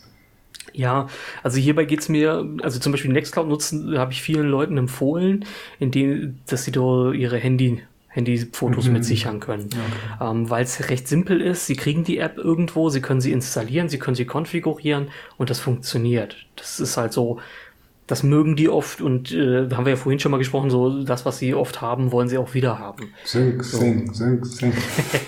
der geht damit auch, äh, muss ich aber zugeben, war nicht ganz so intuitiv zu machen. Da musste man so ein bisschen drüber nachdenken, wo man was macht. Aber ich muss eine Lanze brechen egal welche App ich installiert habe bei äh, Freedom Box, sie hat funktioniert. Es hat einwandfrei, tadellos funktioniert. Also ich war erstaunt, wie schnell ich plötzlich einen Synapse-Server installiert hatte mit einer Kopplung der User, die auf der Freedom Box installiert äh, angelegt sind. Und es war überhaupt kein Problem. Das, da habe ich bei äh, der beim Synap äh, bei Unohost habe ich halt für den Synapse-Server Wochen gebraucht, bis ich rausgefunden habe, warum der nicht starten möchte. Ähm, und hier. Da hättest du aber echt fragen können. Ah, manchmal, ja, aber ich bin, manchmal bin ich ja auch ein bisschen eitel. ja, okay, kann es ja sein, aber dann darfst du dich nicht beschweren. Nein, also ich will es ja nicht schlecht reden. Das ist ja immer ganz wichtig. Ich will die beiden Sachen nicht äh, schlecht reden. Sie sind super. Sie sind beide extrem cool. Also das ja. ist egal, wie, wie viel Rant jetzt quasi aus meinem Mund auch kam, muss ich halt klarstellen, die beiden Projekte sind klasse und machen Spaß. Ähm, das eine ist für Leute, die nicht viel brauchen, also Freedom Box ist für die Leute, die sagen, okay, ich brauche wenig Apps, äh, die aber dann zuverlässig und schnell und simpel und vielleicht auch sogar teilweise nur lokal, wenn sie es nur lokal möchten und kein dünn DNS eingerichtet kriegen. Ähm, und das andere ist halt für Sachen, ja, ich brauche ganz viele verschiedene Dienste und so, ich brauche so einen großen App-Katalog wie nur irgendwie möglich, mit exotischen Sachen wie eine Haushaltsverwaltung und ich schieß mich tot. Also da waren tolle Sachen bei, wo ich mich kaputt gelacht habe drüber fast schon. Ähm, die, die nehmen dann Juno Host. Also deswegen, beide Projekte haben absolut ihre Daseinsberechtigung, sind total klasse und sind immer ein Blick wert. Also das ist ganz wichtig. Ich habe bei mir jetzt noch eine Frage stehen, wer soll es nutzen? Anfänger oder Profis? So, ich muss sagen, es ist ein Mittelweg in meinen Augen. Die Anfänger, wenn sie ein bisschen weiter fortgeschritten sind, sehr gerne. Aber die, ich sag mal, ganz blutigen Anfänger, die sich noch nie Gedanken gemacht haben, wie hoste ich einen Dienst, was ist eine Firewall-Regel, ähm, was passiert, wenn ich äh, einfach irgend wild irgendwelche Ports in, meine, in meinem Router öffne, die sollten, glaube ich, noch die Finger davon lassen und Leute fragen, die sich ein bisschen damit auskennen und dann gemeinsam irgendwas machen. Also dann nicht den Fehler wie ich begehen und nicht einfach jemanden fragen, der das vielleicht wissen könnte, sondern einfach mal machen und dann fragen. Doch, doch, das finde ich grundsätzlich gut. Ne? Nur irgendwann äh, ist halt die Frustrationsschwelle dann so groß. Also ich finde es ja gut, dass du dich durchgebissen hast, aber viele geben dann halt auf und sagen, na, es tut nicht, ich schmeiß es in die Ecke. Und das mhm. ist halt nicht so. Also das muss man ganz klar sagen. Man findet eigentlich mit ein bisschen Hilfe oder auch ein bisschen äh, Einsatz für alles eine Lösung in dem Bereich. Und das ist halt das Tolle. Und ich finde, du hast es jetzt wirklich ganz gut zusammengefasst. Ich sehe es halt genauso. Ergänzend kann man vielleicht noch sagen, dass bei, also ich bin in beiden Projekten ja schon Ewigkeiten, eigentlich seit Beginn äh, dabei. Also mir gehört auch sehr lange die Domain freedombox.org zum Beispiel. Ach, lustig. Ähm, ja. Und äh, ja, und ich äh, finde halt beide Projekte mega, mega gut. Ich mag halt einerseits den Ansatz, den Debian-integrierten Ansatz, aber der bedingt halt dadurch, dass du alles als Debian-Paket äh, veröffentlichen musst, dass halt die Softwareauswahl einerseits kleiner ist und zweitens halt solche Sachen wie Web-Applikationen in Debian, das kannst du mal vergessen. Ja. Das kannst du vergessen. Also die haben das ja mal probiert, Nextcloud in Debian zu paketieren. Das kommt so oft eine neue Version raus. Und bei Debian Stable heißt ja irgendwie das Motto, hey, wir machen eigentlich nur ein, äh, quasi eine neue neues Paket, wenn irgendwie ein kritischer Bugfix da drin ist und dann fixen wir nur den einen Bug in diese, möglichst nur den einen Bug und lassen den Rest unangetastet, weil sie ja irgendwie so auch gewährleisten wollen, dass die Software sich nicht so groß ändert. Und wenn sich dann aber eine Nextcloud die drei Monate irgendwie neu erfindet und dann quasi ein komplett neues das Cloud-Betriebssystem als Paket deployed werden muss, waren die dann ganz schnell wieder draußen aus den Debian-Repositories. Und wenn du dir zum Beispiel WordPress in Debian anguckst, das ist eine steinalte Version. Die hat die wichtigsten Sicherheitspatches zurückgeportet, aber das ist eine uralte WordPress-Version. Klar kann man die noch benutzen, aber wenn man irgendwie so Web-Apps und sowas äh, verwenden will, will man die in der Regel nicht als Debian-Paket installieren. Und deswegen macht das ja Unohost mit ihrem eigenen Installer. Die haben ja so eine Kombination nutzen Debian als Basis mit ihren eigenen Installern. Es gibt auch noch weitere Lösungen, die das Ganze dann in Containern ähm, realisieren oder versuchen zu realisieren, sind aber auch noch relativ in den Kinderschuhen oder halb proprietär. Ähm, und von daher äh, ja, man, ich finde es wichtig, dass man sich mal informiert und dann halt auch, so wie du es jetzt gemacht hast, wirklich beides auch mal anguckt und ausprobiert und sagt, hey, das ist cool oder das ist genau das, was ich möchte. Und äh, ja, wenn einem die Freedom Box reicht, dann ist die Freedom Box super. Wenn das dann aber doch eine Nextcloud sein soll, dann ist möglicherweise der Unohost besser oder man installiert sich halt parallel auf der Freedom Box eine Nextcloud, was auch dokumentiert ist und möglich ist. Also ist ja auch nur ein Server. Also hm. man kann sich da auch mit SSH einloggen und hat auf seinen eigenen Server natürlich Root-Rechte. Wäre schlimm, wenn es anders wäre.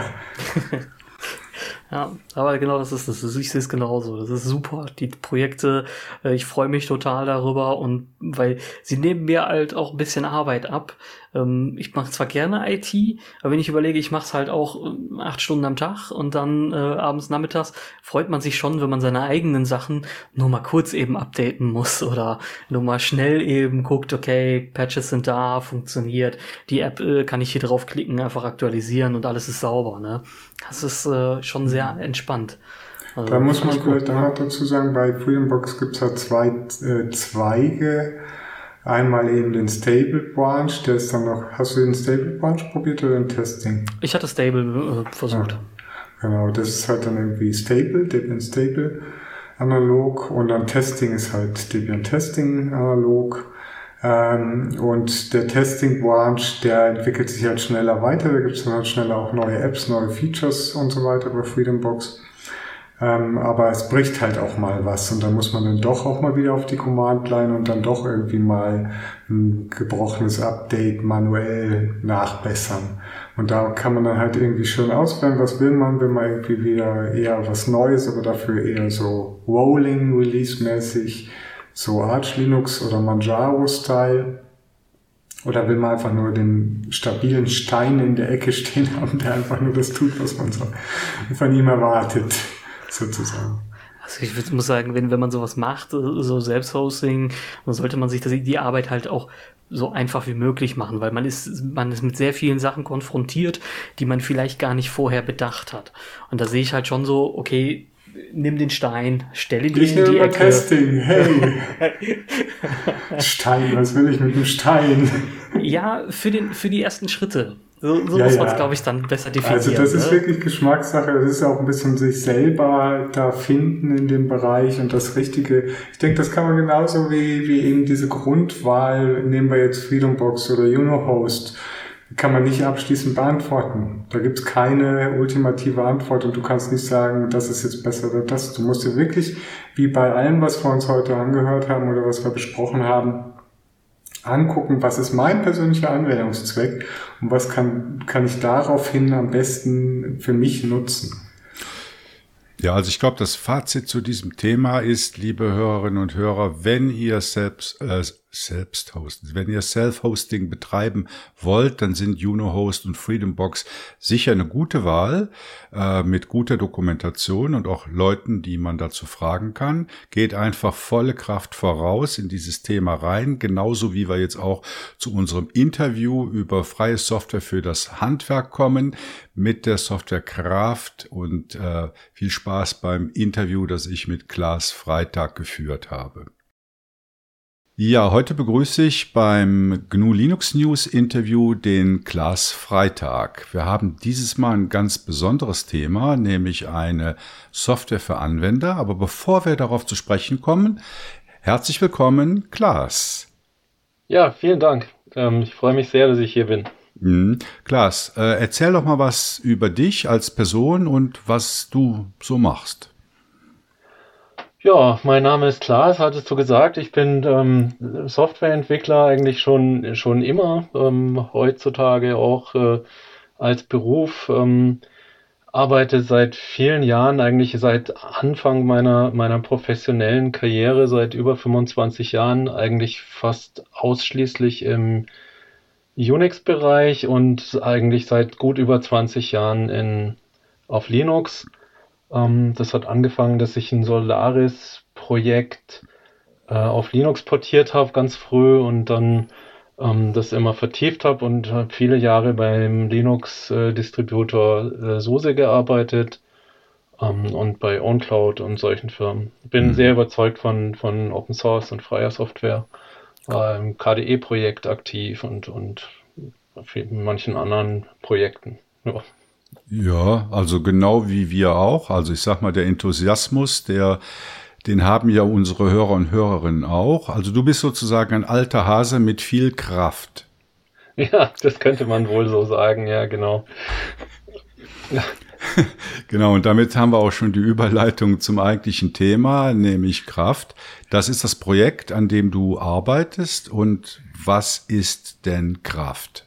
Ja, so, Kraft ist ein, ein, eine Software ähm, auf dem Linux-Desktop, mit denen äh, Handwerker und Kleingewerbetreibende und Selbstständige und, und Freiberufler und so äh, Rechnungen, Angebote, Auftragsbestätigungen und solche Dokumente erstellen können. Der Hintergrund dazu ist, ich habe solche Art von Software schon auf, auf dem Atari ST eigentlich geschrieben, genau. Oh. Ähm, das war, da war die erste Version, weil mein Bruder, äh, mit dem ich ein sehr gutes Verhältnis habe, eine Firma hat und äh, da Softwarebedarf hatte, schon sehr früh.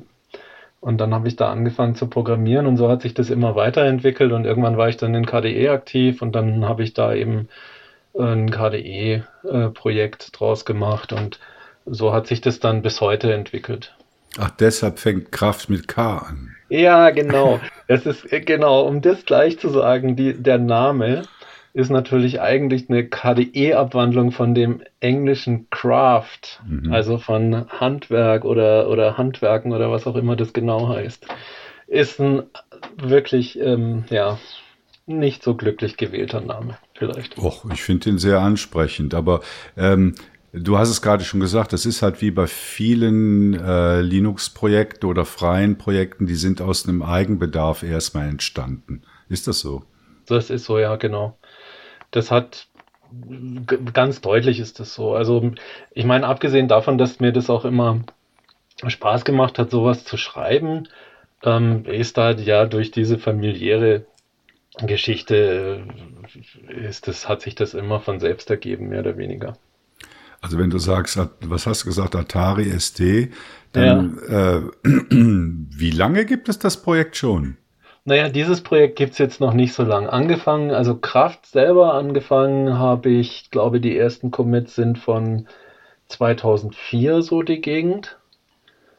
Aber ich hatte vorher eine Version, die eben, wie gesagt, auf dem Atari ST äh, gelaufen ist. Da gibt es sogar ein YouTube-Video, da habe ich irgendwann mal einen alten ST ausgegraben und habe das nochmal laufen lassen und habe das mitgefilmt in völlig verrückte Software mit grafischen Elementen und so.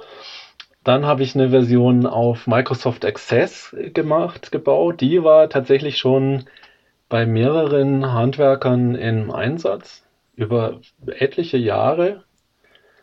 Und dann habe ich, bin ich halt immer, habe ich mir irgendwann gedacht, warum sollte ich nicht ein, ein KDE-Projekt draus machen und ähm, habe dann das so weiterentwickelt. Das waren dann, ich glaube, in KDE 4 Zeiten oder drei sogar schon.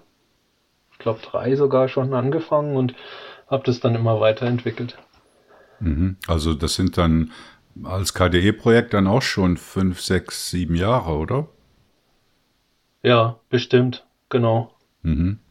Also für alle Hörerinnen, die sich jetzt fragen, wo, worüber wir hier überhaupt reden, den möchte ich auch mal die Webseite dieses Projektes ans Herzen legen. Die heißt nämlich vollekraftvoraus.de, also volle-kraft-voraus.de. Da kann man sich das Ganze dann auch mal anschauen. Aber wie sieht das jetzt aus? Also du hast gesagt, das ist eine Anwendung, eine Desktop-Anwendung für Handwerker und die bietet äh, Angebots- und Rechnungsbearbeitung. Kannst du es ein bisschen genauer schildern, die Funktionen? Mhm. Also das Ziel von Kraft ist eigentlich, mit möglichst geringem Aufwand ordentliche bis, bis sehr gute ähm, Dokumente zu erzeugen. Also ein Handwerker muss ja ein Angebot abgeben, das passiert heutzutage immer noch meistens auf Papier.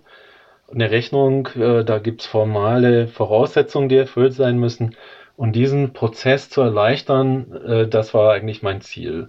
Ähm, weil so der, der übliche Vorgang für ganz kleine äh, Firmen ist halt dann Word-Template zu haben. Aber das ist halt fürchterlich umständlich und Kraft hat da eben einen, einen Automatismus, wie die PDFs generiert werden. Also die, die, die Dokumente werden halt sehr komfortabel mit, mit ähm, Template-Texten für Einführungstexte und solchen Sachen äh, erstellt. Das geht sehr schnell, weil der, der Mensch, der das bedient, kann sich auch ähm, so Kataloge mit Vorlagen, äh, also so mit so einer Art Mustertexten anlegen. Ähm, du kannst verschiedene Dokumenttypen erstellen, wie schon gesagt. Dann gibt es Automatismen, wo du aus, Ange aus einem Angebot zum Beispiel eine Auftragsbestätigung generieren kannst. Da werden dann gleich die Posten aus dem Angebot übernommen. Ähm, und in, dann auch in eine Rechnung konvertiert später. Es gibt Teilrechnungen mit Abschlussrechnungen, wo automatisch die Beträge abgezogen werden und so. Und diese ganzen Dokumente werden dann eben auch komfortabel und ohne viel äh, Pfade und Abspeichern und Safe S und so ähm, eben verwaltet in, in übersichtlichen Tabellen pro Kunde und mit einem Zeitverlauf und so Sachen. Also der, der Fokus für mich ist wirklich kein keine eierlegende Wollmilchsau zu programmieren, die, die alle möglichen Funktionen hat, die man sich in dem Bereich vorstellen könnte. Und das sind wirklich viele. Sondern mein Fokus ist eigentlich ein kleineres, nützliches Tool, das auch, auch beherrschbar ist, ähm, zu machen. Und das Spaß macht einfach, auch für die Leute, die das verwenden. Ich habe halt viele Handwerker gesehen, nicht nur Handwerker, sondern Leute, die nicht am Computer arbeiten wie wir und wie wahrscheinlich die meisten Zuhörer, ähm, die so affin sind, die mit, mit Computern, mit Linux und so. Und meine Erfahrung ist einfach, dass es auch ganz viele Leute gibt, die haben den Computer nicht, weil sie es faszinierend finden, sondern weil sie irgendeine Arbeit möglichst schnell vom Tisch kriegen müssen, weil sie eigentlich Gärtner sind oder Schlosser sind und auch ihren Beruf lieben und keine Zeit im Büro verbringen wollen. Und für die Leute das möglichst einfach zu machen, das ist was, was mich schon immer fasziniert hat und ähm, was mein Ziel da ist. Hattet ihr denn viel Kontakt mit Handwerkern, um herauszufinden, was die denn wirklich brauchen, was für die wichtig ist?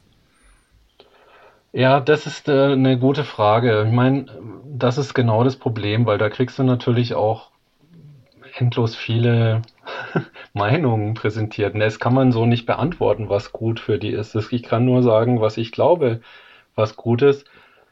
Und da sehe ich halt, ja, wie mein Bruder arbeitet.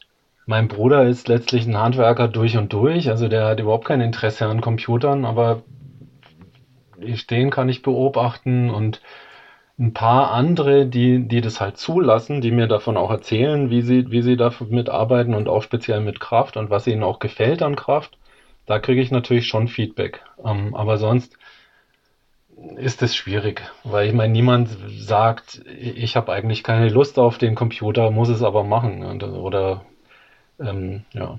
Ja gut, ich sag mal, wenn man die Expertise in der eigenen Familie hat, dann ist es natürlich schon mal eine gute Voraussetzung. Ja. Ähm, also ich habe auf meinem, in dem, in den langen Jahren, wo ich das mache, wo ich in dem Bereich unterwegs bin, doch, denke ich, schon einiges so mitgekriegt und erfahren da. Wie ist denn Kraft äh, technisch aufgebaut? Also was ist das für eine Programmiersprache? Steckt da eine Datenbank dahinter? Wie sieht das aus? Ja, genau. Das ist ähm, im Prinzip ein Qt-Programm, also in, in, C++ mit Qt-Libraries geschrieben, ähm, auch mit KDE-Elementen. Zum Beispiel verwendet Kraft Das KDE-Adressbuch integriert da sehr tief, weil ich meine, es macht keinen Sinn, eine, eigene Adressverwaltung zu schreiben. Das ist nicht einfach und es gibt es ja schon. Da habe ich also eine Integration gebaut ähm, zum Generieren von, von PDFs. Das passiert über ein Template. Das ist auch eine ganz wichtige Funktionalität, dass dieses Ausgabedokument, was du am Ende, was am Ende rauskommen soll, das muss natürlich anpassbar sein, weil da hat jeder seinen eigenen, äh, seine eigene Vorlage, sein eigenes Briefpapier oder möchte ein Logo mit einbinden oder sowas. Also das muss hoch äh, anpassbar sein. Das habe ich viele Jahre gemacht über ein Tool, das heißt äh, Report Lab. Das ist so eine PDF-Generier äh.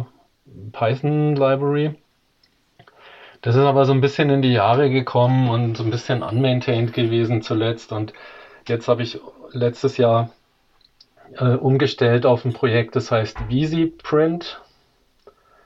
Und das ist auch äh, Python basiert, aber verfolgt einen HTML zu PDF basierten Ansatz. Und da werden dann Templates befüllt mit den Werten für die, für das eigentlich konkrete Dokument und dann durch so ein, durch eben eine Konvertierung in PDF gewandelt. Mhm. Und wie ist Kraft paketiert?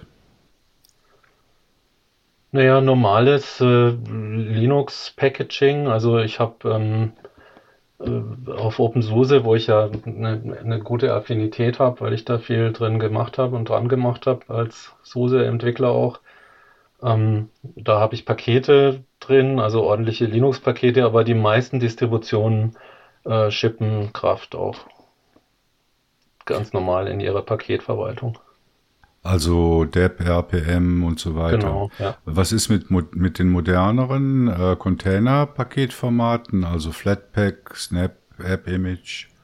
Ein App-Image gibt es. Das ist halt praktisch für, für ähm, Plattformen, die ich jetzt nicht unbedingt kontrollieren und supporten kann. Also ähm, das App-Image gibt's. Äh, Flatpak und so habe ich noch nicht reingeschaut. Und, und eine Containerisierung ist für GUI-Applikationen, also jetzt hier Docker oder so, ist nicht so äh, gut geeignet.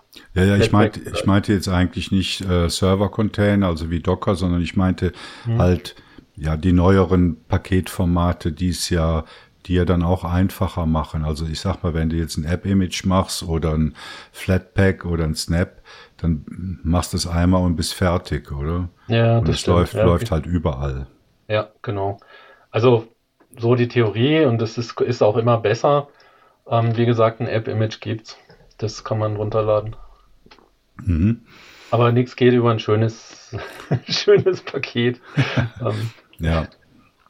Ähm, also wenn man sich das anhört, Angebots- und Rechnungsbearbeitung für Handwerksbetriebe, da denke ich mir, dass es eine große Konkurrenz gibt, oder? Dass es viele äh, im, im, im Open Source Bereich, freie Software Bereich viele Projekte gibt, Anbieter gibt, die genau das Gleiche machen. Ist das so oder stimmt es überhaupt nicht? Ähm, doch, das stimmt.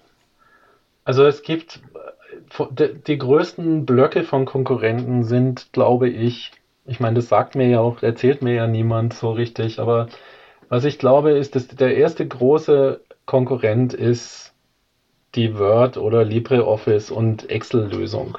Also jeder, der mal eine Rechnung schreiben muss, schreibt die halt als erstes mal in Word und bleibt die dann, bleibt dann darin vielleicht auch hängen. Also das ist, glaube ich, in diesem ganz kleinen Firmenbereich, also mit sehr kleinen Firmen, ist das, glaube ich, nach wie vor echt verbreitet. Und die andere große Konkurrenz, die in den letzten Jahren aufgekommen ist, sind so gehostete Webanwendungen, die du wirklich für günstiges Geld ähm, pro Monat 4,99 Euro oder so in der Gegend kannst du dir da einen eigentlich sehr gute Online-Applikation äh, mieten, wo du dann auch solche Sachen machen kannst, die eigentlich genau dieses Anwendungsfeld haben. Also Rechnungen, Angebote, bisschen Templates, bisschen Katalog von Mustertexten und solche Geschichten. Ähm, da gibt es ein wirklich großes und auch gutes Angebot. Ähm, das äh, kann man nicht anders sagen. Das ist zum Teil wirklich auch toll, was die, was die da anbieten. Ähm, ich finde, also das ist natürlich dann auch ein Thema, wo bleiben die Daten, ne, wenn du halt irgendeinen Webservice irgendwo verwendest. Mhm. Ähm, Im Open Source Bereich, ja, gibt es auch Konkurrenz.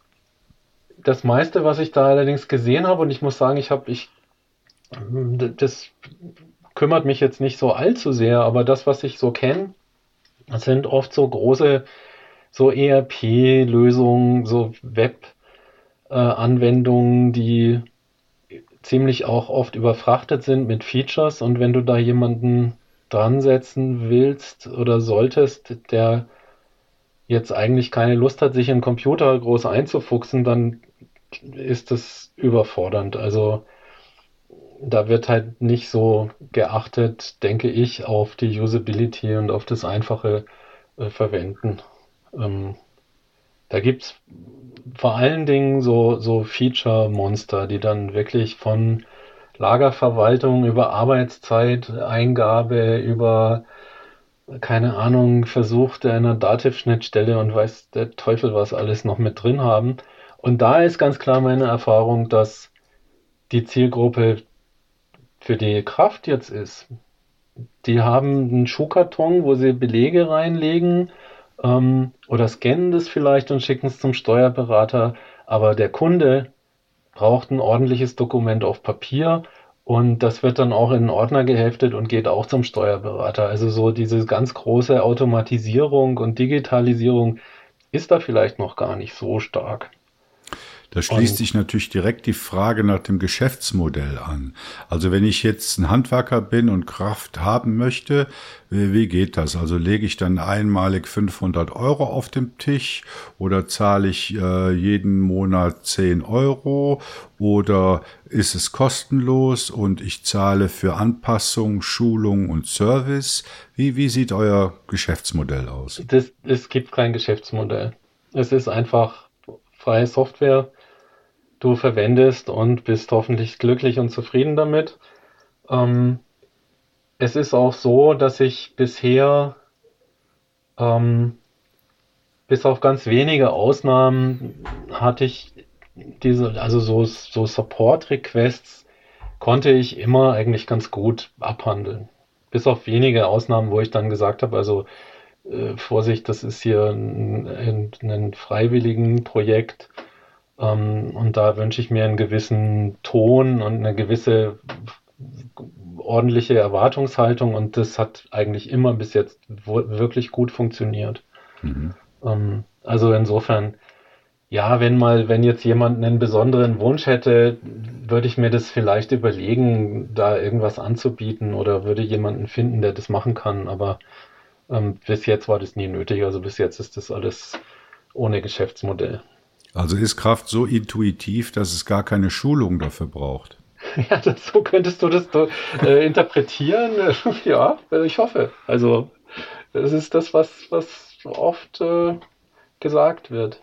Ja, ich meine, es ist ja nichts Falsches daran, wenn man für Dienstleistungen dann auch äh, Geld bekommen kann und für die Arbeit, die man gemacht hat, auch wenn die Software selbst äh, frei und kostenlos ist.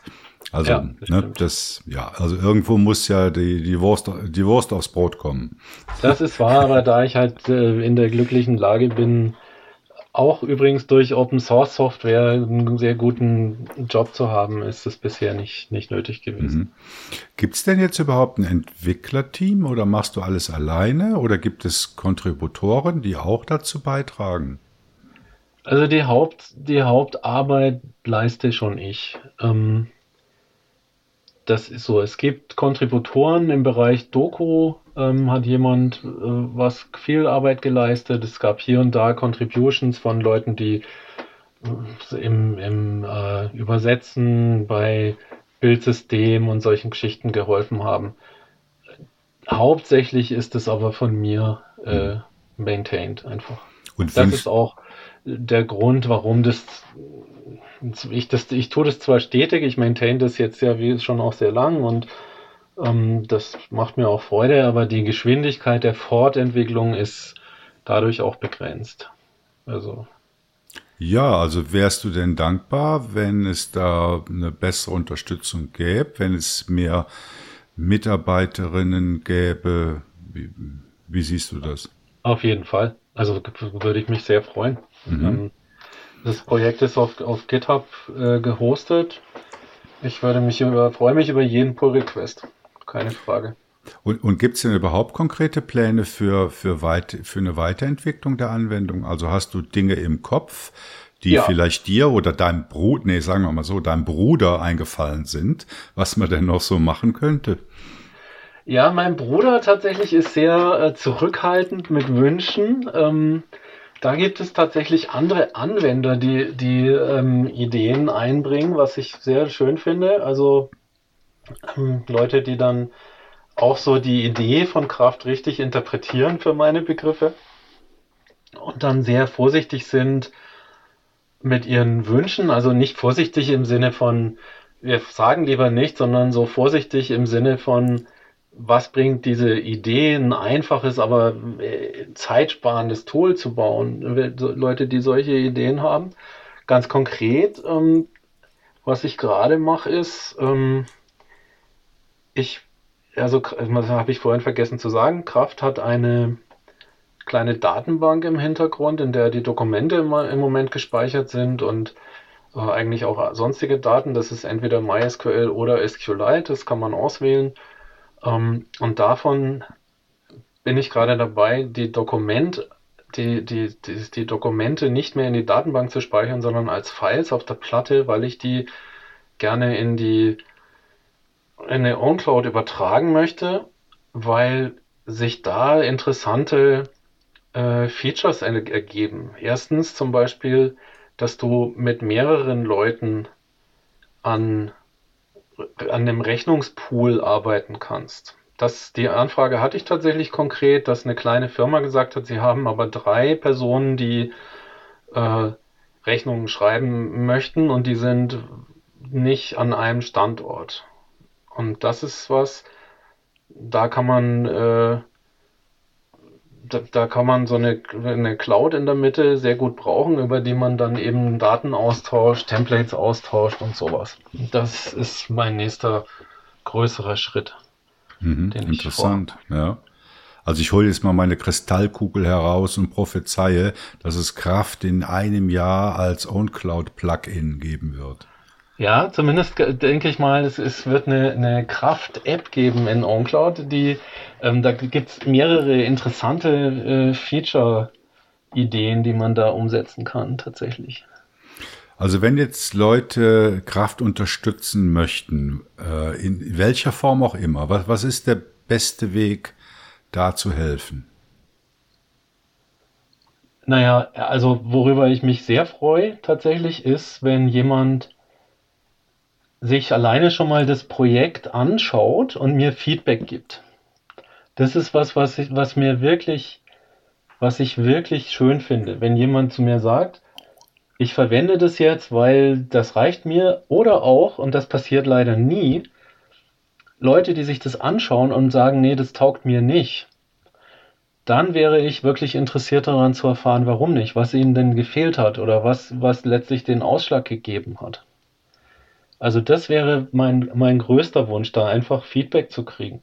Auf welchem Kanal auch immer. Also auf der Webseite sind einige äh, Möglichkeiten, mich da zu kontaktieren, auch per E-Mail oder als Ticket in GitHub oder wie auch immer. Ähm, was ich festgestellt habe, ist, dass es sehr schwer ist, ähm, mit dem Linux Desktop aus unserer aus unserer kleinen Welt, nenne ich das mal, ja, aus unserer Linux-Enthusiasten-Welt rauszukommen.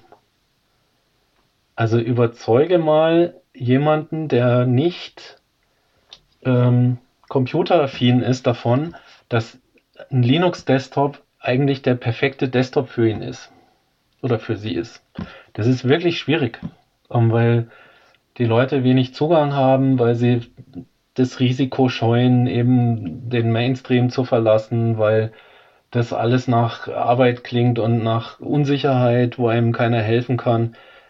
Ich betone, ich glaube, das ist alles nicht richtig, sondern im Gegenteil. Also äh, eigentlich hat man viel weniger Arbeit mit einem Linux-Desktop, wenn der einmal so in Schwung gebracht ist.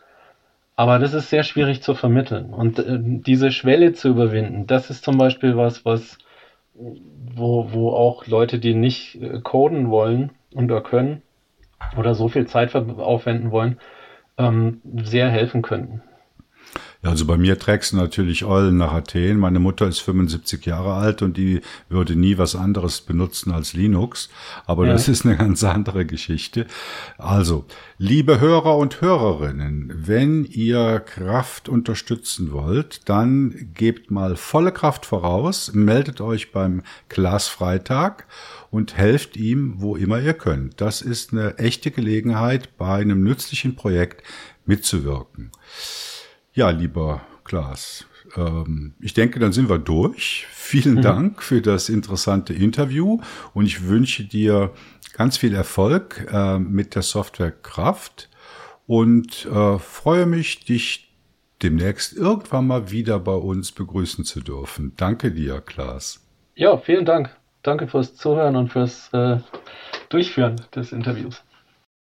Ja, ich hoffe, das Interview hat euch gefallen und damit sind wir dann auch schon wieder am Ende von der Folge GLN 09. Ähm, wie immer sind wir sehr froh, wenn ihr uns Feedback gebt. Das könnt ihr über Matrix, Telegram, Mastodon oder per E-Mail machen. Die entsprechenden Adressen findet ihr auf unserer Webseite gnulinux.ch. Wenn ihr an einer Mitarbeit für die Community interessiert seid, sei es in Form von Artikel, Diskussionen oder auch vielleicht mal ein Interview in unserem Podcast mitzusprechen, seid ihr herzlich eingeladen, kommt einfach auf uns zu. Ja, dann vielen Dank, Leo, vielen Dank, Nils. Danke, bis zum nächsten Mal. Vielen Dank, bis zum nächsten Mal. Macht's gut und habt einen schönen Frühling und bleibt gesund. Ciao zusammen.